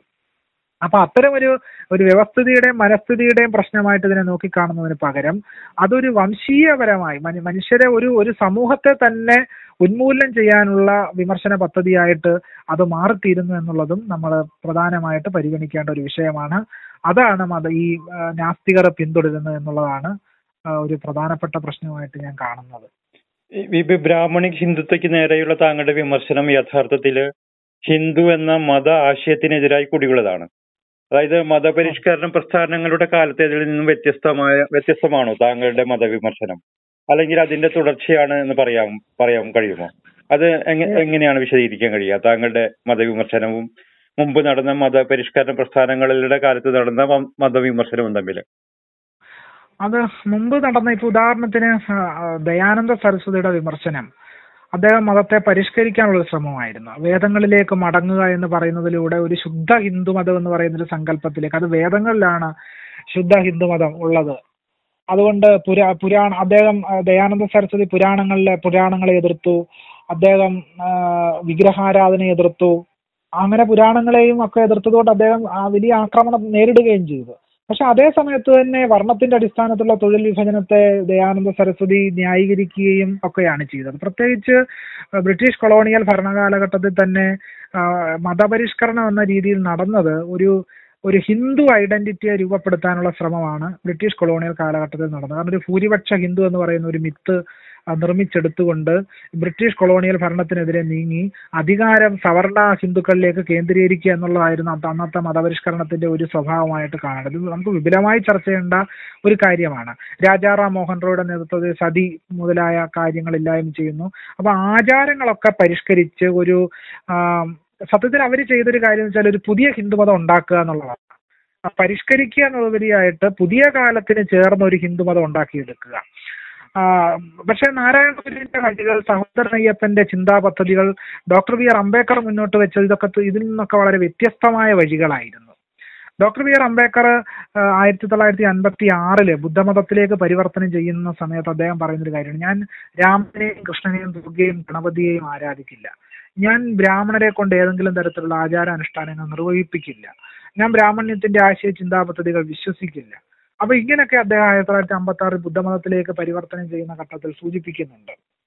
അപ്പൊ എന്റെ ഈ ബ്രാഹ്മണ ബ്രാഹ്മണ മത വിമർശനം എന്ന് പറയുന്ന ഏതെങ്കിലും അർത്ഥത്തിൽ മതപരിഷ്കരണമായി ചുരുക്കിക്കെട്ടുന്ന വായന ശരിയല്ല. അത്തരം എനിക്കെതിരെ അത്തരം വിമർശനങ്ങൾ ഉന്നയിക്കുന്നവരുണ്ട്. തീർച്ചയായിട്ടും ഞാൻ ഹിന്ദു മതത്തെ പരിഷ്കരിക്കാനുള്ള ചില പദ്ധതികളിലാണ് ഏർപ്പെട്ടിരിക്കുന്നത് എന്ന് അ- അവിടെ ഇവിടെയായിട്ട് ചില വിമർശനങ്ങൾ ഞാൻ കണ്ടിട്ടുണ്ട്. പക്ഷെ അത് അത് തെറ്റായ ഒരു കാര്യമാണ്. ഞാൻ അത്തരം ഒരു മതപരിഷ്കരണത്തിന്റെ സ്വഭാവത്തിലല്ല വിമർശനങ്ങൾ ഉന്നയിക്കുന്നത്. മറിച്ച് ഭരണഘടനാ ജനാധിപത്യം നിലനിൽക്കുന്ന ഒരു രാജ്യമാണ് ഇന്ത്യ. അപ്പോ ഹിന്ദുമതം എന്ന് പറയുന്നത് ഇപ്പോൾ അംഗീക എന്താണ് സാധുതയുള്ള ഒന്നായി മാറിക്കഴിഞ്ഞിരിക്കുന്ന കാലഘട്ടത്തിലാണ് നമ്മൾ ജീവിച്ച സാധുത എന്നുള്ളത് ഉദ്ധരണിക്കകത്ത് വായിക്കേണ്ട ഒരു കാര്യമാണ്. അപ്പോ ഞാൻ വിശ്വസിക്കുന്നത് നമ്മൾ സ്വതന്ത്ര സമുദായം എന്ന് പറയുന്ന ഒരു സങ്കല്പത്തിൽ ഈ മാധവൻ പറഞ്ഞൊരു സ്വതന്ത്ര സമുദായം എന്ന് പറയുന്ന ഒരു സങ്കല്പം. ഈ പറയുന്ന വ്യത്യസ്ത സമുദായങ്ങൾക്ക് ശക്തിപ്പെടേണ്ട ഒരു ഒരവസ്ഥ സംജാതമാകണം. അപ്പൊ അത്തരം എല്ലാ സമുദായങ്ങൾക്കും പ്രാതിനിധ്യമുള്ള ഒരു ജനാധിപത്യ വ്യവസ്ഥ ഉണ്ടായിത്തീരണം. അപ്പൊ അതിന്റെ പ്രധാനപ്പെട്ട തടസ്സം എന്ന് പറയുന്നത് ഇതിനകത്ത് ഈ ഈ മതത്തിനകത്ത് ഈ ബ്രാഹ്മണ മതത്തിനകത്ത് ജാതി വ്യവസ്ഥയും അതിന്റെ അസമത്വ ക്രമങ്ങളും അത് മുന്നോട്ട് വെക്കുന്ന വ്യത്യസ്തമായ സങ്കീർണമായ ഹിംസാ ക്രമങ്ങളുമാണ് ഇന്ത്യയെ ഒരു ജനാധിപത്യ രാജ്യമായി മാറുന്നതിന് തടസ്സമായിട്ട് നിൽക്കുന്നത്. അപ്പൊ അതുകൊണ്ട് എന്റെ വിമർശനങ്ങൾ തീർച്ചയായിട്ടും ഈ ജനാ ഈ പ്രാന്ത്യ ജനായത്വത്തിന് തടസ്സമായിട്ട് നിൽക്കുന്ന ആശയത്തോടും സാംസ്കാരിക രൂപങ്ങളോടും അതിന്റെ സാമൂഹ അതിന്റെ ചിന്താ പദ്ധതികളോടുമാണ് ഞാൻ എതിരായിട്ട് നിൽക്കുന്നത്. അപ്പോൾ അടിസ്ഥാനപരമായിട്ട് എന്റെ വിമർശനങ്ങൾ ഡോക്ടർ ബി ആർ അംബേദ്കറും ഭരണഘടനാ ജനാധിപത്യവും ഇന്ത്യൻ ഭരണഘടനയും മുന്നോട്ട് വെക്കുന്ന ചിന്താ പദ്ധതികളിൽ ഊന്നി നിന്നുകൊണ്ടാണ് ഈ പറയുന്ന ബ്രാഹ്മണ മതത്തിന്റെ ചിന്താ പദ്ധതികൾക്കെതിരായ എന്റെ വിമർശനം രൂപപ്പെടുന്നത്. അതൊരർത്ഥത്തിലും ഈ പറയുന്ന രീതിയിൽ മതപരിഷ്കരണം സാധ്യമാക്കുക എന്നുള്ളതല്ല. ചിലപ്പോൾ അത് സാധ്യമാവുന്നുണ്ടാവാം. അത് ഞാൻ ഉദ്ദേശിച്ചിട്ട് ചെയ്യുന്ന ഒരു കാര്യമല്ല. നമ്മുടെ വിമർശനത്തിന്റെ ഭാഗമായിട്ട് ചിലപ്പോൾ പരിഷ്കരിക്ക പരിഷ്കരണം സാധ്യമായേക്കാം. പക്ഷേ എന്റെ വിമർശനങ്ങളുടെ കാതൽ അതിനെ അതിനേക്കാളൊക്കെ ഉപരിയായിട്ട് ഇന്ത്യയെ സാഹോദര്യ ജനാധിപത്യത്തിൽ സാഹോദര്യ ജനാധിപത്യത്തിൽ ഊന്നുന്ന സാഹോദര്യ ജനാധിപത്യം ജീവിതാനുഭവമായ ഒരു സാമൂഹ്യ വ്യവസ്ഥിതിയായിട്ട് ഇന്ത്യയെ പരിവർത്തിപ്പിക്കുക എന്നുള്ളതാണ്. അവിടെ ഞാൻ എന്റെ ഒരു എന്റെ സിദ്ധാന്തത്തിന്റെ കാതൽ നാരായണ ഗുരുവിലാണ്. നാരായണ ഗുരു ഏതെങ്കിലും ഒരു അർത്ഥത്തിൽ ഒരു മതം സ്ഥാപിച്ചില്ല. അദ്ദേഹം പറഞ്ഞത് ആയിരത്തി തൊള്ളായിരത്തി ഇരുപത്തി അഞ്ചിൽ അദ്ദേഹം ഒരു സംഭാഷണത്തിൽ വ്യക്തമാക്കുന്നത് രാമൻ ഒരു മതം കൃഷ്ണൻ ഒരു മതം രാമകൃഷ്ണന് മറ്റൊരു മതം എന്ന് അദ്ദേഹം പറയുന്നുണ്ട്. അപ്പം ഓരോരുത്തർക്കും ഏത് ഓരോ തരത്തിലുള്ള വിശ്വാസത്തിൽ നമുക്ക് ജീവിക്കാനുള്ള അവകാശം ഇന്ത്യൻ ഭരണഘടന നൽകുന്നുണ്ട്. പക്ഷെ അങ്ങനെ ഓരോ ഓരോ വിശ്വാസത്തിലും മുന്നോട്ട് പോകുന്നതിനോടൊപ്പം തന്നെ ഇന്ത്യൻ ഭരണഘടന മുന്നോട്ട് വെക്കുന്ന സ്വാതന്ത്ര്യം സമത്വം സാഹോദര്യം എന്ന് പറയുന്ന അടിസ്ഥാനപരമായ മൂന്ന് ആശയങ്ങൾക്കകത്ത് മാത്രമേ നമുക്ക് ഈ വിശ്വാസം കൊണ്ടു നടക്കാൻ പറ്റത്തുള്ളൂ. അല്ലെങ്കിൽ അത് വലിയ ഹിംസാക്രമമായിട്ട് നമുക്ക് മാറിത്തീരും. അത് ഒരു തരത്തിലും സംഭവിക്കാൻ പാടില്ല. അപ്പൊ അതുകൊണ്ട് സഹോദര ജനാധിപത്യത്തിൽ സാഹോദര്യ ജനാധിപത്യത്തിനനുസൃതമായ ഒരു സാമൂഹ്യ വ്യവസ്ഥ സംജാതമാകുക എന്നുള്ളതാണ് എന്റെ വിമർശനങ്ങളുടെ കാതൽ. അല്ലാതെ ഏതെങ്കിലും അർത്ഥത്തിൽ മതപരിഷ്കരണം ഹിന്ദുമതത്തെ പരിഷ്കരിക്കുക എന്നുള്ളത് എന്റെ ലക്ഷ്യമേ അല്ല. അത് തീർച്ചയായിട്ടും സമൂഹത്തെ ആകമാനം ഒരു സാഹോദര്യ ജനാധിപത്യ അധിഷ്ഠിതമായ സാഹോദര്യമുള്ള ഒരു സമ- സമത്വമുള്ള ഒരു സമൂഹമായിട്ട് ഇന്ത്യൻ സമൂഹത്തെ ആകെ പരിവർത്തിപ്പിക്കുക കേരള സമൂഹം ആകെ പരിവർത്തിപ്പിക്കപ്പെടുക എന്നുള്ളതാണ് ഒരു എളിയ പരിശ്രമമായിട്ട് കാണുന്നത്. അത് വളരെ വളരെ വളരെ ലഘു എളിയ ഒരു പരിശ്രമമാണ്. കാരണം ഒരു വ്യക്തി എന്ന നിലയ്ക്ക് അതൊക്കെ ചെയ്യുന്നതിന് ഒരുപാട് പരിമിതികളുണ്ട്. ആ പരിമിതികളൊക്കെ തന്നെ തീർച്ചയായിട്ടും മനസ്സിലാക്കിക്കൊണ്ടാണ് നിരന്തരം ഇടപെട്ടുകൊണ്ടിരിക്കുന്നത്. ഒരു മഹത്തായ ആശയമാണ് ആശയത്തിന് വേണ്ടിയാണ് പ്രവർത്തിക്കുന്നതെങ്കിലും അത് ധാരാളം പരിമിതികളുണ്ട്. പ്രവർത്തനങ്ങൾ ചിലപ്പോൾ പരിമിതികൾ കണ്ടേക്കാം. പക്ഷെ ആ പരിമിതികളൊക്കെ ഇരിക്കെ തന്നെ അത് കേവലമായ മതപരിഷ്കരണമല്ല. മറിച്ച് ഇന്ത്യയെ ഇന്ന് ഭീകരമായ ഹിന്ദുത്വം നമ്മുടെ സമൂഹത്തെ പിടിമുറുക്കിയിരിക്കുന്ന കാലഘട്ടത്തിൽ ഒരു അക്കാദമിഷൻ എന്ന നിലയ്ക്കും അധ്യാപകൻ എന്ന നിലയ്ക്കും ഗവേഷകൻ എന്ന നിലയ്ക്കും ഒക്കെ തന്നെ ഈ സമൂഹത്തെ നമുക്ക് ഒരു ജനാ എല്ലാ അർത്ഥത്തിലും.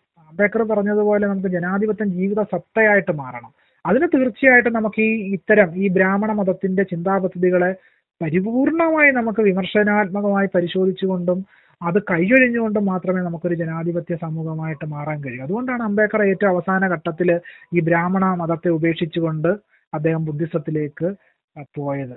അപ്പോൾ ആ വഴിയാണ് ആ വഴിയിലാണ് എന്റെ സഞ്ചാരമെന്നാണ് ഞാൻ സ്വയം അടയാളപ്പെടുത്തുന്നത്. അല്ലാതെ കേവലമായി ഹിന്ദുമതത്തെ പരിഷ്കരിക്കുക എന്നുള്ള ലക്ഷ്യം എന്നിൽ അന്തർലീനമായിട്ടില്ല. ഇപ്പൊ ഹിന്ദുത്വ വിമർശനത്തിന്റെ പേരിൽ നേരിടേണ്ടി വരുന്ന ആക്രമണത്തിന് സമാനമായ ആക്രമണങ്ങൾ മറ്റു സാമൂഹ്യ സന്ദർഭങ്ങളിൽ ഒരു ദളിത് എന്ന നിലയ്ക്ക് താങ്കൾക്ക് അഭിമുഖീകരിക്കേണ്ടി വരാറുണ്ടോ? ഇപ്പൊ ഒരു ഉദാഹരണമായിട്ട് പറഞ്ഞാൽ ഈ കാലിക്കറ്റ് യൂണിവേഴ്സിറ്റിയിലെ അസിസ്റ്റന്റ് പ്രൊഫസർ റാങ്ക് ലിസ്റ്റിൽ യൂണിവേഴ്സിറ്റി സംവരണക്രമം അട്ടിമറിച്ച് താങ്കൾ അടക്കമുള്ളവർക്ക് നിയമനം നിഷേധിച്ചതിൽ ഒരു സംഭവം ഉണ്ടായല്ലോ. ഇപ്പൊ ഇത്തരം ഹിംസാത്മകമായിട്ടുള്ള ഇപ്പൊ താങ്കൾക്കെതിരെ ഹിന്ദുത്വ ഭാഗത്തു നിന്നുള്ള നടത്തിവരുന്ന ഹിംസാത്മകമായിട്ടുള്ള ഇതേ പ്രതികരണങ്ങളുടെ തന്നെ ഒരു തുടർച്ചയല്ലേ ഈ സംഭവം തീർച്ചയായിട്ടും നമ്മൾ ഇതിനെ രണ്ടിനെയും പ്രത്യേകം പ്രത്യേകം പരിശോധിക്കേണ്ടതുണ്ട് എന്നാണ് എനിക്ക് തോന്നുന്നത്.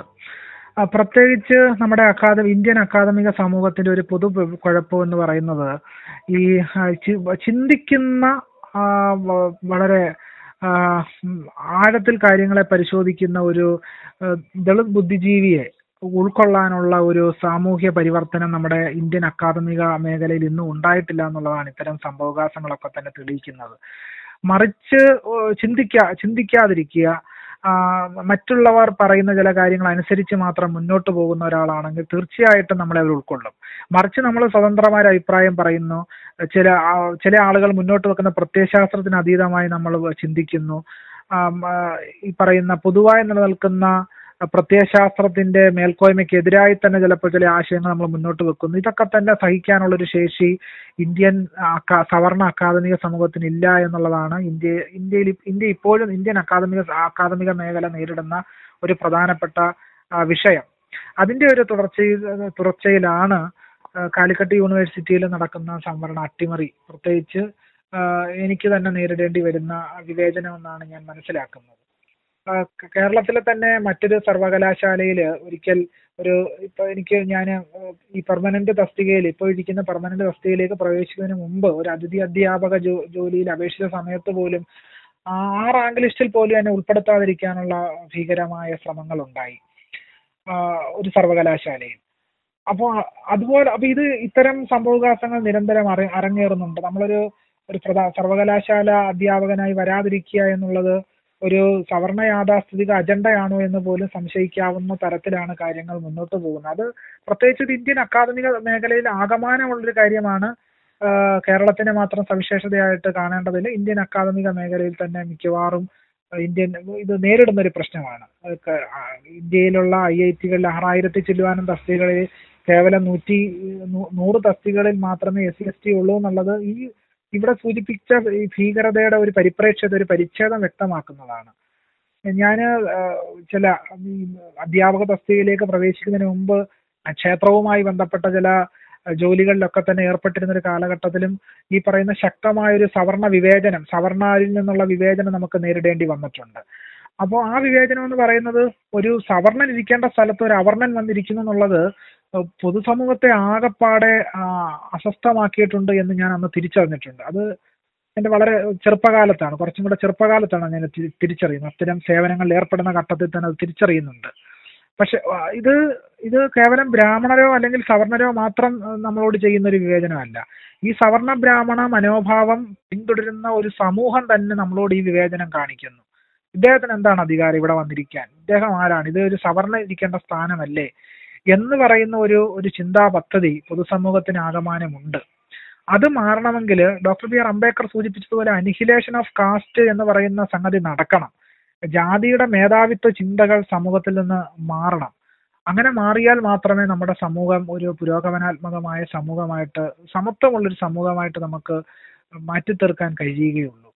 അപ്പോൾ ഈ സമത്വത്തിന്റെ അഭാവമാണ് ഞങ്ങളെ പോലെയുള്ള ആളുകൾക്ക് ചിന്തിക്കുന്ന അല്ലെങ്കിൽ കൂടുതൽ ഇതുവരെ പറയാത്ത ചില കാര്യങ്ങളും ഇതുവരെ മുന്നോട്ട് വെക്കാത്ത ഒരു ആശയ ലോകവും മുന്നോട്ട് വെക്കുമ്പോൾ സമൂഹം അസ്വസ്ഥമാകുന്നതിന്റെ പ്രധാനപ്പെട്ട കാരണം നമ്മുടെ ഇന്ത്യയുടെ പൊതു പരിപ്രേക്ഷ്യം എന്ന് പറയുന്നത് ബ്രാഹ്മണ്യത്തെ പിന്താങ്ങുന്ന സവർണ യാഥാസ്ഥിതികത സ്വാഭാവികമായി തീർന്നൊരു സമൂഹമായതുകൊണ്ടാണ് ഇത്തരം ധാരാളമായ തിരിച്ചടികൾ നേരിടേണ്ടി വരുന്നത്.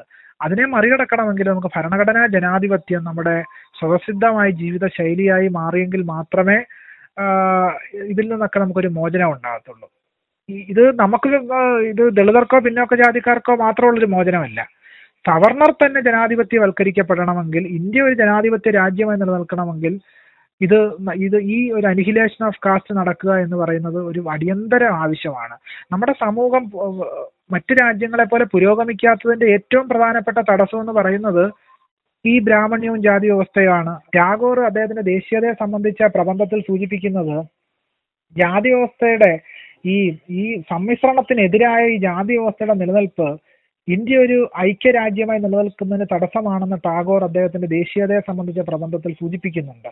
നമ്മുടെ രാഷ്ട്രം വികസിക്കാത്തത് നമ്മുടെ റോഡുകൾ വികസിക്കാത്തത് നമ്മുടെ കെട്ടിടങ്ങൾ എല്ലാ സമൂഹത്തിനും അനുവേക്ഷണീയമായി വളരാത്തത് ഭിന്നശേഷി സമൂഹത്തിന് അനുസൃതമായി നമ്മുടെ സമൂഹം മാറാത്തത് ട്രാൻസ്ജെൻഡർ സമൂഹത്തിന് അനുസൃതമായി നമ്മുടെ സമൂഹം വികസിക്കാത്തതിന്റെ ഒക്കെ പ്രധാനപ്പെട്ട കാരണം എന്ന് പറയുന്നത് നമ്മുടെ മൂല്യബോധം കിടക്കുന്നത് ഈ ബ്രാഹ്മണ്യ ജാതി വ്യവസ്ഥയുടെ മൂല്യബോധവും അതിന്റെ അസമത്വ ക്രമവുമാണ് നമ്മളെ നയിക്കുന്നത്.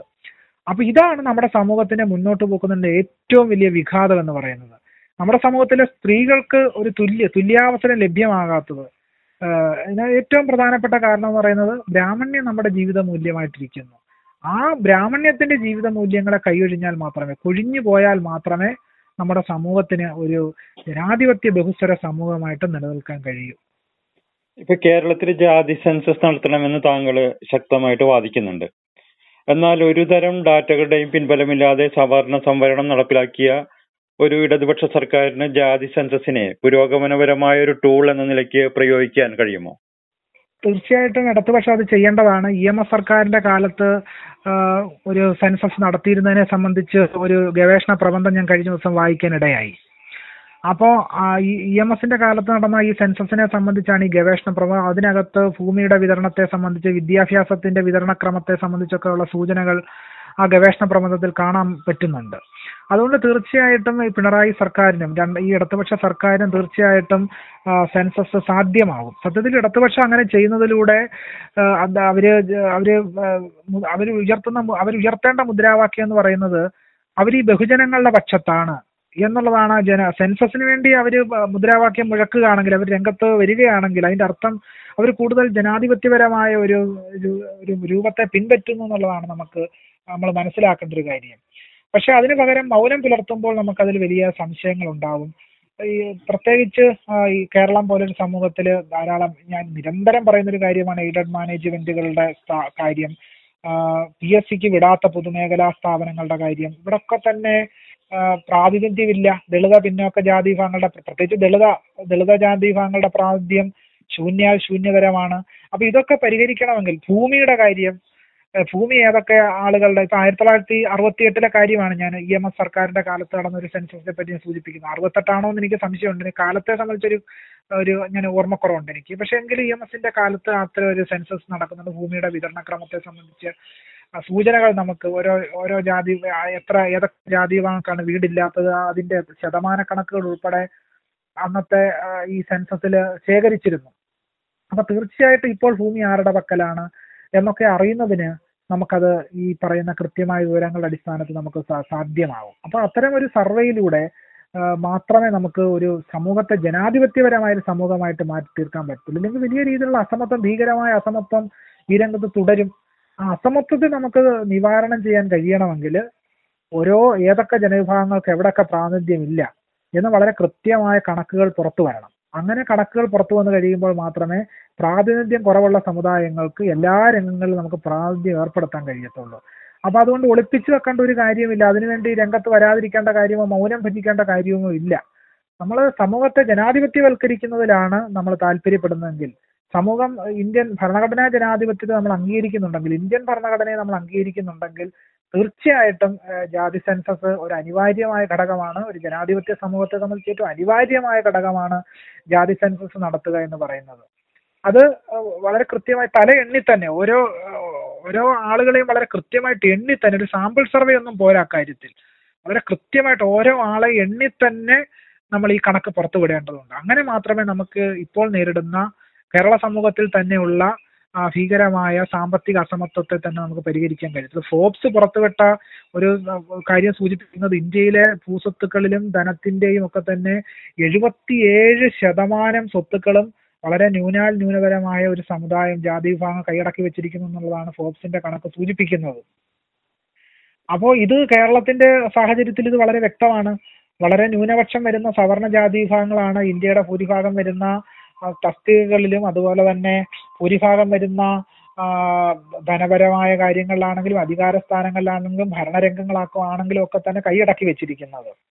അപ്പൊ അതിനൊക്കെ ഒരു മാറ്റം ഉണ്ടാകണമെങ്കിൽ ഈ പ്രാതിനിധ്യത്തെ സംബന്ധിച്ച കണക്കുകൾ പുറത്തു വരണം. അപ്പൊ ജാതി സെൻസസ് എന്ന് പറയുന്ന അടിസ്ഥാനപരമായി പ്രാതിനിധ്യത്തെ സംബന്ധിച്ച ഒരു കണക്ക് വെളിവാക്കുന്നുള്ളതാണ് അപ്പം പ്രാന്തത്തെ സംബന്ധിച്ചൊരു കണക്ക് വെളിയിൽ വരുമ്പോൾ ഭരണകൂട ശക്തികൾക്ക് തീർച്ചയായിട്ടും ആകുലത ഉണ്ടാവും. അത് സവർണർക്ക് ഈ മേഖലയിലുള്ള കുത്തക വെളിപ്പെടും. ആ കുത്തക വെളിപ്പെടുന്നത് വലിയ രീതിയിൽ ഭരണകൂട ശക്തികൾ ആകമാനം ഇന്ത്യയിൽ ആകമാനം ഭരണകൂട ശക്തികൾ അത് ഭയപ്പെടുന്നുണ്ട്. അതുകൊണ്ടാണ് അവർ ജാതി സെൻസസിനെ ഭയപ്പെടുന്നത്. അതിവിടെ ഇവിടെ ഇവിടെ ഇന്ത്യയിലെ അവർണ ജനകൂടികളെ പ്രക്ഷുബ്ധരാക്കും ഈ പറയുന്ന ജാതി സെൻസസ് എന്ന് തീർച്ചയായിട്ടും ഭരണകൂട ശക്തികൾക്ക് അറിയാം അതുകൊണ്ടാണ് അവർ അതിൽ മൗനം പാലിക്കുകയും പിന്നോട്ട് പോവുകയൊക്കെ ചെയ്യുന്നത്. പക്ഷെ കേരളത്തിലെ തീർച്ചയായിട്ടും പുരോഗമനപരമായ നിലപാട് കൈക്കൊള്ളുന്ന എന്ന് അവകാശപ്പെടുന്ന കേരളത്തിലെ ഇടതുപക്ഷം ചെയ്യേണ്ടത് തീർച്ചയായിട്ടും ജാതി സെൻസസ് നടപ്പിലാക്കി ജനാധിപത്യത്തോടുള്ള തങ്ങളുടെ കൂറ് വ്യക്തമാക്കുക എന്നുള്ളതാണ് ഒരു അടിയന്തര കർത്തവ്യമായിട്ട് ഞാൻ കാണുന്നത്. ഇപ്പൊ പിണറായി വിജയന്റെ നേതൃത്വത്തിലുള്ള ആദ്യ സർക്കാരിന്റെ കാലത്താണ് ഏറെ കൊട്ടിഘോഷിച്ച് ഈ അബ്രാഹ്മണ ശാന്തി നിയമനങ്ങൾ നടത്തിയത്. അതിലിപ്പോഴത്തെ അവസ്ഥ എന്താണ്? അതായത് നിയമിക്കപ്പെട്ട പിന്നാക്ക വിഭാഗങ്ങളിലെ ശാന്തിമാർ ശരിക്കും വൈദിക ബ്രാഹ്മണ്യത്തിന്റെ ഉപകരണങ്ങളാവുകയല്ലേ ശരിക്കും ചെയ്തത്? ആ തീർച്ചയായിട്ടും. അത് സംശയരഹിതമായ ഒരു കാര്യമാണ്. നമ്മുടെ കേരളത്തിൽ കേരളത്തിൽ രണ്ട് കാര്യങ്ങൾ നടക്കുന്നുണ്ട്. ഒന്ന് നമ്മൾ ഈ പറയുന്ന അബ്രാഹ്മണർക്ക് നിയമനം കിട്ടി എന്നുള്ളത് ഒരു പ്രധാനപ്പെട്ട കാര്യമായിട്ട് നമ്മൾ കാണണം. അതിരിക്കെ തന്നെയാണ് ഈ ഇത് സംഭവിച്ച ഒരു പ്രശ്നം എന്ന് വെച്ച് കഴിഞ്ഞാൽ ഈ ബ്രാഹ്മണ്യത്തിന്റെ സംസ്കാരം അതിന്റെ സാമൂഹ്യ വ്യവസ്ഥ എന്ന് പറയുന്നത് ഈ കേരളത്തിലെ മുഴുവൻ ആളുകളും അംഗീകരിക്കുന്ന ഒരു വ്യവസ്ഥാക്രമമായി മാറി എന്നുള്ളതാണ്. ഒരു അബ്രാഹ്മണരായിട്ടുള്ള ആളുകൾ പൂണൂൽ ധരിക്കേണ്ടി വരുന്നു തന്ത്ര സമുച്ചയം അനുസരിച്ച് പൂജ ചെയ്യേണ്ടി വരുന്നു. അപ്പൊ ഇങ്ങനെ വരുമ്പോൾ ബ്രാഹ്മണ്യത്തിന്റെ ആചാര അനുഷ്ഠാനങ്ങൾ എല്ലാവരും അനുകരിക്കേണ്ട ഒരു സ്ഥിതിയിലേക്ക് എത്തിച്ചേരുന്നു എന്നുള്ളതാണ്. അതാണ് അടിസ്ഥാനപരമായി സംഭവിക്കുന്ന ഒരു കാര്യം. ബ്രാഹ്മണരെ അനുകരിക്കുകയും ബ്രാഹ്മണ്യത്തെ തന്നെ നമ്മൾ മാതൃകയാക്കേണ്ടി വരുന്ന ഒരു സാഹചര്യം ഒരു സ്ഥിതിവിശേഷം സംജാതമാക്കി. മറിച്ച് നമ്മൾ നാരായണ ഗുരുവിന്റെ ശിഷ്യനായ ഒരു പരദേശി ഒരു അദ്ദേഹത്തിന്റെ പേര് ഞാൻ ഓർക്കുന്നില്ല. അദ്ദേഹത്തെ പരദേശി എന്നാണ് വിളിക്കുന്നത്. അപ്പോ ഈ പറയുന്ന ഉത്തരേന്ത്യയിലൊക്കെ പോയി തന്ത്രമൊക്കെ പഠിക്കുകയും ഒക്കെ ചെയ്തിരുന്ന ഒരാളാണ്. പിന്നീട് കോരുവാശാനെ പോലെയുള്ള ആളുകൾ ഈ പറയുന്ന ഒരു സ്വതസിദ്ധമായ തന്ത്രവിദ്യ വികസിപ്പിക്കുകയും ഒക്കെ ചെയ്തു. ബാലൻ ശാന്തി കോരിവാശാന്റെ തന്നെ മറ്റൊരു ശിഷ്യനായ ഒരു ബാലൻ ശാന്തി കൊടുങ്ങല്ലൂരുള്ള. അദ്ദേഹമൊക്കെ തന്നെ ഈ നാരായണ ഗുരുവിന്റെ പാരമ്പര്യത്തിൽ വന്നു നിന്ന് വേറെ ബ്രാഹ്മണ്യത്തിനെതിരായ അല്ലെങ്കിൽ ബ്രാഹ്മണ്യത്തിന്റെ തന്ത്രവിദ്യ പിൻപറ്റാത്ത മറ്റൊരു താന്ത്രിക പദ്ധതി പിൻപറ്റിയ ആളുകളാണ് ഈഴവ സമുദായത്തിലെ തന്നെ ഈഴവ സമുദായ സമുദായത്തിന്റെ ഭാഗമായ വ്യത്യസ്തരായ ഈ ശാന്തി പാരമ്പര്യം പിന്തുടരുന്നവർ. പക്ഷെ ഇപ്പോൾ സംഭവിക്കുന്നത് ഈ മാധവജിയുടെ നേതൃത്വത്തിൽ ഒരു ഒരു വൈദിക യോഗം നടക്കുകയും ബ്രാഹ്മണ യോഗം നടക്കുക അതിലേക്ക് ശ്രീധരൻ തന്ത്രിയൊക്കെ ഉൾപ്പെടെ വിളിച്ചു വരുത്തുകയും ഒക്കെ ചെയ്ത് അതിനെ തന്ത്രസമുച്ചയത്തിന്റെ ഒരു ഏകോപനത്തിലേക്ക് മാറുകയും ചെയ്തു. പക്ഷെ അതിന് അതും സംഭവിച്ചതിന് ശേഷം നടക്കുന്ന ഒരു കാര്യം കൊടുങ്ങല്ലൂരിലൊക്കെ തന്നെ പഴയ പൂജ പുതിയ പൂജ എന്നൊരു സമ്പ്രദായം വന്നു. ഈ പഴയ പൂജ എന്ന് പറയുന്നത് തന്ത്രസമുച്ചയത്തെ അംഗീകരിക്കാത്ത തന്ത്രസമുച്ചയത്തിന് വിരുദ്ധമായ ഒരു പൂജാ സമ്പ്രദായമാണ് പഴയ പൂജ. പുതിയ പൂജ എന്ന് പറയുന്നത് തന്ത്രസമുച്ചയത്തെ പിൻപറ്റുന്ന പൂജാ സമ്പ്രദായമാണ് പുതിയ പൂജ. അപ്പൊ പഴയ പൂജാ സമ്പ്രദായത്തെ പിന്തുടരുന്നവരെ ഒരു അസ്പൃശ്യവൽക്കരിക്കപ്പെട്ട പൂജാരിമാരായി കാണുകയും പുതിയ പൂജ പിന്തുടരുന്നവരെ മെച്ചപ്പെട്ട ആളുകളായി കാണുന്ന ഒരു സ്ഥിതിവിശേഷം തന്നെ ഇപ്പോൾ ഉണ്ടായിട്ടുണ്ട്. അപ്പം ഇത് ചെയ്തൊരു കാര്യം എന്ന് വെച്ച് കഴിഞ്ഞാൽ മാധവജിയുടെ നേതൃത്വത്തിൽ നടന്ന ഈ പരിപാടി അടിസ്ഥാനപരമായി നേതൃത്വം വഹിച്ചത് ഈ അവർണ സമുദായത്തിൽപ്പെട്ട ആളുകളെയൊക്കെ തന്നെ ബ്രാഹ്മണ്യവൽക്കരണത്തിന് വിധേയമാക്കി അവരുടെ പൂജാ സമ്പ്രദായത്തെ അടിമുടി ബ്രാഹ്മണവൽക്കരിക്കുകയുമാണ് ചെയ്തത്. അത് ആത്യന്തികമായിട്ട് നയിച്ചത് അല്ലെ നയിച്ചുകൊണ്ടിരിക്കുന്ന ഹിന്ദുത്വത്തിലേക്ക് ഇവരെ എല്ലാം കൊണ്ടുപോവുക എന്നുള്ള ഒരു കാര്യമാണ് സംഭവിച്ചുകൊണ്ടിരിക്കുന്നത്. മറ്റൊരു കാര്യം ഇത് കൂടുതൽ വിശദമാക്കേണ്ട ഒരു കാര്യമാണ്. മറ്റൊരു വിഷയം എന്ന് പറയുന്നത് ഈ ഈ നിയമനം ലഭിച്ച അബ്രാഹ്മണർക്ക് പ്രധാനപ്പെട്ട മേജർ ക്ഷേത്രങ്ങളിലേക്ക് പലരും പലർക്കും ഇപ്പോഴും നിയമനം ലഭിച്ചിട്ടില്ല എന്നുള്ളതാണ്. ഒരു സുതി എന്ന് പറയുന്ന ഈഴവ സമുദായത്തിലെ ഒരു ശാന്തിക്കാരൻ ചെട്ടുളങ്ങര ദേവീക്ഷേത്രത്തിൽ കീഴ്ശാന്തിയായിട്ട് വന്നു. അദ്ദേഹത്തിന് ശ്രീകോവിലിനുള്ളിൽ പ്രവേശനം ലഭിച്ചില്ല. പക്ഷേ മറ്റു കീഴ്ശാന്തിമാർക്ക് ബ്രാഹ്മണരായിട്ടുള്ള മറ്റ് കീഴ്ശാന്തിമാർക്ക് ശ്രീകോവിലിനുള്ളിൽ പ്രവേശിക്കാം ദേവിയുടെ വിഗ്രഹത്തിൽ സ്പർശിക്കാം അവർക്ക് അർച്ചന ചെയ്യാം ഒക്കെ ചെയ്യാം. പക്ഷേ ഒരു അവർണനായ ഈഴവ സമുദായത്തിൽപ്പെട്ട ഒരു ശാന്തിക്കാരൻ വന്നപ്പോൾ അദ്ദേഹത്തിന് ശ്രീകോവിലിനുള്ളിൽ പ്രവേശിക്കാൻ അനുവദിച്ചില്ല. തന്നെയുമല്ല ഞാൻ മറ്റു ചില സോഴ്സുകളിൽ നിന്ന് ആധികാരികമല്ല എങ്കിലും അറിഞ്ഞൊരു കാര്യം എന്ന് വെച്ച് കഴിഞ്ഞാൽ ഇദ്ദേഹം ഉണ്ടാക്കുന്ന പായസം പോലും ദേവിക്ക് നിവേദിക്കാൻ ബ്രാഹ്മണ അവിടുത്തെ ബ്രാഹ്മണ നമ്പൂതിരി വർഗം ഈ ദേവിക്ക് നിവേദിക്കുക നിവേദിക്കാത്തൊരു സാഹചര്യം പോലും ഉണ്ടായി എന്നുള്ളതാണ് ഞാൻ മനസ്സിലാക്കിയത്. ആധികാരികമായിട്ടുള്ള ഒരു വെളിപ്പെടുത്തലല്ല മറിച്ച് മറ്റു ചില സോഴ്സുകളിൽ നിന്ന് എനിക്ക് ലഭ്യമായ വിവരമാണ്. അപ്പോൾ ഇത് കേരളത്തിലെമ്പാടും നടക്കുന്നുണ്ട്. പല അബ്രാഹ്മണ മേൽശാന്തിമാർക്കും കേരളത്തിലെ മേജർ ക്ഷേത്രങ്ങളിൽ നിയമനം ലഭിക്കുന്നില്ല. തന്നെയല്ല കേരളത്തിലെ വരുമാനമുള്ള ക്ഷേത്രങ്ങളൊക്കെ നമുക്ക് പരിശോധിക്കാം. വൈക്കം ക്ഷേത്രം. ഇപ്പോഴും അവിടെ ബ്രാഹ്മണ മേൽശാന്തിയാണ്. ഒരു അബ്രാഹ്മണന് അവിടെ മേൽശാന്തി നിയമനം ലഭിച്ചിട്ടില്ല. ഏറ്റുമാനൂർ ക്ഷേത്രം. അതുപോലെ ചോറ്റാനിക്കര ക്ഷേത്രം. അതുപോലെ തന്നെ ഗുരുവായൂർ ക്ഷേത്രം. ശബരിമല ക്ഷേത്രം അപ്പം ചെട്ടുകുളങ്ങര ദേവി ക്ഷേത്രം മലയാളപ്പുഴ ഭഗവതി ക്ഷേത്രം അപ്പം തിരുവിതാംകൂറിന്റെയും കൊച്ചിയുടെയും മലബാർ ദേവസ്വം ഇങ്ങനെ വ്യത്യസ്ത ദേവസ്വം ഗുരുവായൂർ ദേവസ്വം ബോർഡ് ഉൾപ്പെടെയുള്ള വ്യത്യസ്ത ദേവസ്വം ബോർഡുകൾക്ക് കീഴിലുള്ള ക്ഷേത്രങ്ങളിൽ വരുമാനമുള്ള ധാരാളം പണ ധനം വന്നു ചേരുന്ന ക്ഷേത്രങ്ങളുടെ ഒക്കെ അധികാരവും അവകാശവും കുത്തകയായിട്ട് നിലനിൽക്കുന്നത് സവർണരിൽ തന്നെയാണ് ബ്രാഹ്മണരിൽ തന്നെയാണ്. ഇതിലൂടെ സംഭവിക്കുന്നത് വെച്ചാൽ ഈ ഈ ധനത്തിന്റെ മുഴുവൻ കുത്തക അവരിലായിരിക്കുന്നതോടുകൂടി ഈ ധനം മുഴുവൻ അവരിലേക്ക് തന്നെ കേന്ദ്രീകരിക്കപ്പെടുക. ധനത്തിനൊരു വികേന്ദ്രീകരണം സംഭവിക്കുന്നില്ല. ധനം സമ്പൂർണമായിട്ടും ബ്രാഹ്മണരിലേക്ക് മാത്രം എത്തിച്ചേരുന്നു. അപ്പൊ ധനത്തിന്റെ ഈ വലിയ ഈ അളവറ്റ സമ്പത്തിന്റെ അവകാശികളായിട്ട് ബ്രാഹ്മണർ നിലനിൽക്കുക. നമ്മൾ പൊതുവെ പറയുന്നൊരു കാര്യമുണ്ട് ബ്രാഹ്മണരെല്ലാം ദരിദ്രരാണ് അവർ വലിയ അവർ ഇല്ലങ്ങളൊക്കെ ക്ഷയിച്ചു. പക്ഷെ നമ്മൾ കാണുന്നത് ഈ പ്രധാനപ്പെട്ട ക്ഷേത്രങ്ങളിലെല്ലാം കുത്തകാവകാശം ബ്രാഹ്മണർക്ക് തന്നെയാണ് ഇപ്പോഴും തുടരുന്നത്. അപ്പോ ഈ പറയുന്ന അബ്രാഹ്മണർക്ക് ശാന്തി നിയമനം കിട്ടിയെന്നൊക്കെയുള്ളത് ശരിയാണ്. പക്ഷെ അതൊക്കെ വളരെ വരുമാനം കുറഞ്ഞ് ചിലപ്പോൾ ഒരു ദിവസം ഒരു നൂറോ ഇരുന്നൂറ് രൂപ ദക്ഷിണ കിട്ടുന്ന ഒരു അമ്പലമായിരിക്കും. അങ്ങേയറ്റം പോയാൽ ഒരു അഞ്ഞൂറ് രൂപ കിട്ടിയെന്നിരിക്കും. പിന്നെ ഈ ദേവസ്വം ബോർഡിൽ നിന്ന് കിട്ടുന്ന ശമ്പളം മാത്രമേ ഉള്ളൂ. പക്ഷെ നോക്കൂ മലയാളപ്പുഴയിലും ശബരിമലയിലെയും സ്ഥിതി അതല്ല. ഗുരുവായൂരിലെ സ്ഥിതി അതല്ല. ധാരാളം ഭക്തജനങ്ങൾ വരുന്നു. ശ്രീകൃഷ്ണനോട് അടുത്ത് നിൽക്കുന്ന ഒരാളെന്ന നിലയ്ക്ക് ക്ഷേത്ര മേൽശാന്തിക്ക് കാർ സമർപ്പിക്കുന്നു. അദ്ദേഹത്തിന് സ്വർണം കൊടുക്കുന്നു. ശബരിമല ശാന്തിക്ക് വീട് പണിഞ്ഞു കൊടുക്കുന്നു. അപ്പൊ ഇങ്ങനെയുള്ള വ്യത്യസ്ത സംഭവകാശങ്ങളെല്ലാം അരങ്ങേറുന്നുണ്ട്. അപ്പൊ ഇങ്ങനെ ധനത്തിന്റെ കേന്ദ്രീകരണം ഒരു പ്രത്യേക ജാതി വിഭാഗത്തിന് മാത്രമായിട്ട് മാറുമ്പോൾ സംഭവിക്കുന്നത് ഇത് ഭീകരമായ അസമത്വമായി മാറുന്നു. അപ്പൊ ഈ അസമത്വത്തെ നമുക്ക് ചെറുക്കണമെങ്കിൽ doctor B R Ambedkar annihilation of കാസ്റ്റിൽ പറയുന്ന ഒരു കാര്യമുണ്ട്. പൗരോഹിത്യം ജനാധിപത്യവൽക്കരിക്കപ്പെടണമെങ്കിൽ ഈ പറയുന്ന പൂജ അറിയാവുന്ന ആർക്കും പൂജാരിയായിട്ട് മാറാൻ പറ്റണം. അങ്ങനെ മാത്രമേ പൗരോഹിത്യത്തെ നമുക്ക് ജനാധിപത്യവൽക്കരിക്കാൻ കഴിയൂ. ഇപ്പൊ കേരളത്തിലെ ഇടതുപക്ഷ സർക്കാർ പ്രഖ്യാപിച്ച നവോത്ഥാന തുടർച്ച എന്ന ആശയം എന്തുകൊണ്ടാണ് ഇപ്പോഴും ഒരു പ്രഖ്യാപനം മാത്രമായിട്ട് നിലനിൽക്കുന്നത്? അത് നമ്മൾ ഇടതുപക്ഷ സർക്കാരിന്റെ ഒരു കുഴപ്പമായിട്ട് മാത്രം കാണേണ്ട ഒരു പ്രശ്നമാണോ എന്ന് എനിക്ക് സംശയമുണ്ട്. മറിച്ച് ഒരു ഭരണകൂടത്തിന് നവോത്ഥാനം നടത്താൻ പറ്റുമോ എന്നൊക്കെയുള്ള നമ്മൾ ചർച്ച ചെയ്യേണ്ട ഒരു വിഷയമാണ്. മറിച്ച് നമ്മുടെ പൊതുസമൂഹമാണ് സർക്കാർ അതിൽ നിന്ന് ഒഴിഞ്ഞു മാറേണ്ട ഒന്നാണെന്ന് ഞാൻ കരുതുന്നില്ല. പക്ഷെ അതേ സമയത്ത് തന്നെ നമ്മുടെ സമൂഹത്തിന്റെ മനസ്ഥിതി എന്താണ്? നമ്മുടെ സമൂഹത്തിന്റെ മനസ്ഥിതി പൊതുവെ ഈ പറയുന്ന പുരോഗമനത്തിന് എതിരായിട്ട് നിൽക്കുന്ന ഒരു സാമൂഹ്യ വ്യവസ്ഥിതി ഒരു ഒരു ചിന്താ പദ്ധതി ഒരു മനോവ്യവസ്ഥിതി നമ്മുടെ സമൂഹത്തിൽ ഇപ്പോഴും നിലനിൽക്കുന്നതല്ലേ? പല വിധത്തിലുള്ള സംഭവവികാസങ്ങൾ സൂചിപ്പിക്കുന്നത്.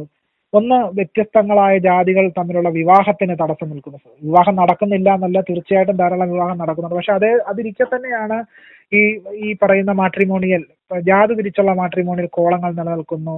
ക്ഷേത്രങ്ങൾ നിലനിൽക്കുന്ന അസ്പൃശ്യത പറയുന്ന എയ്ഡഡ് മാനേജ്മെന്റ് കോളേജുകൾ ഉൾപ്പെടെ ഒരു ഒരു പ്രത്യേക ചില ജാതികൾക്ക് മാത്രമായിട്ട് അവരുടെ കുത്തക തുടരുന്നു.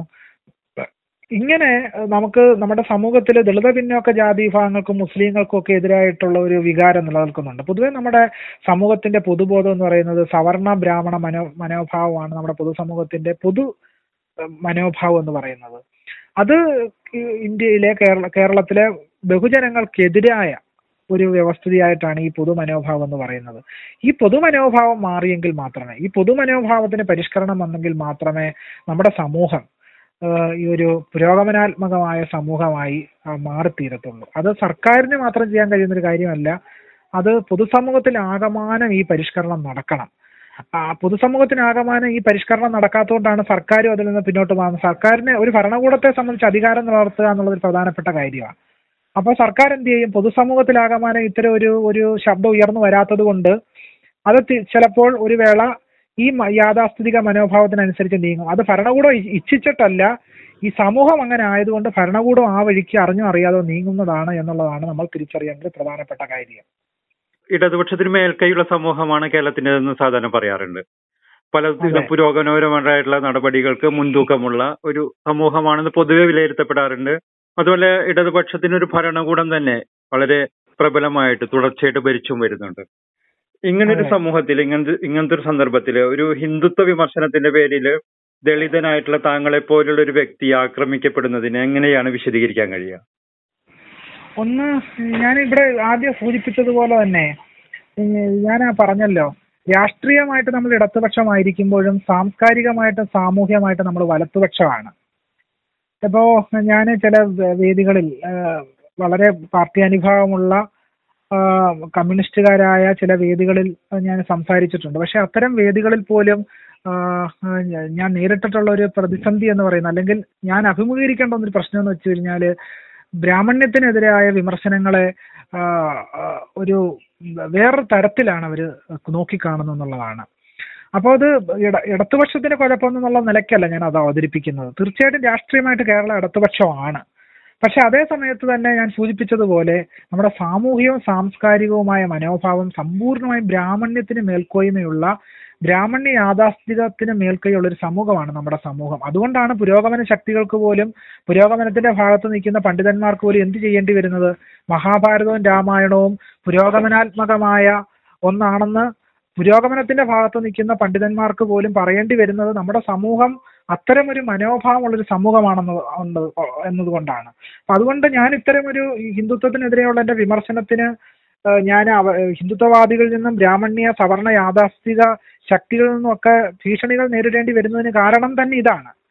അത് നമ്മുടെ സമൂഹം സവർണ യാഥാസ്ഥിക പൊതുബോധത്തിന് അനുകൂലമായ ഒരു സമൂഹമായതുകൊണ്ടാണ്. അപ്പൊ രാഷ്ട്രീയമായ ഇടതുപക്ഷമായിരിക്കുന്നത് പോലെ തന്നെ നമ്മുടെ സമൂഹം അത് സാമൂഹികമായിട്ട് സാംസ്കാരികമായിട്ടും കൂടി ഇടതുപക്ഷമായാൽ മാത്രമേ നമുക്ക് ഇത്തരം ഭീഷണികളെയൊക്കെ അതിജീവിക്കാൻ പറ്റത്തുള്ളൂ. അത് ഞാൻ ഇടതുപക്ഷ സാമൂഹികമായും സാംസ്കാരികമായും ഇടതുപക്ഷമായിരിക്കുക എന്നതുകൊണ്ട് ഉദ്ദേശിക്കുന്നത് കമ്മ്യൂണിസ്റ്റ് പാർട്ടി ആയിരിക്കുക എന്നുള്ള അർത്ഥത്തിലല്ല. വിശാലമായ ഒരു പരിപ്രേക്ഷ്യത്തിലാണ് ഞാൻ ഇടതുപക്ഷം എന്ന് വ്യവഹരിക്കുന്നത്.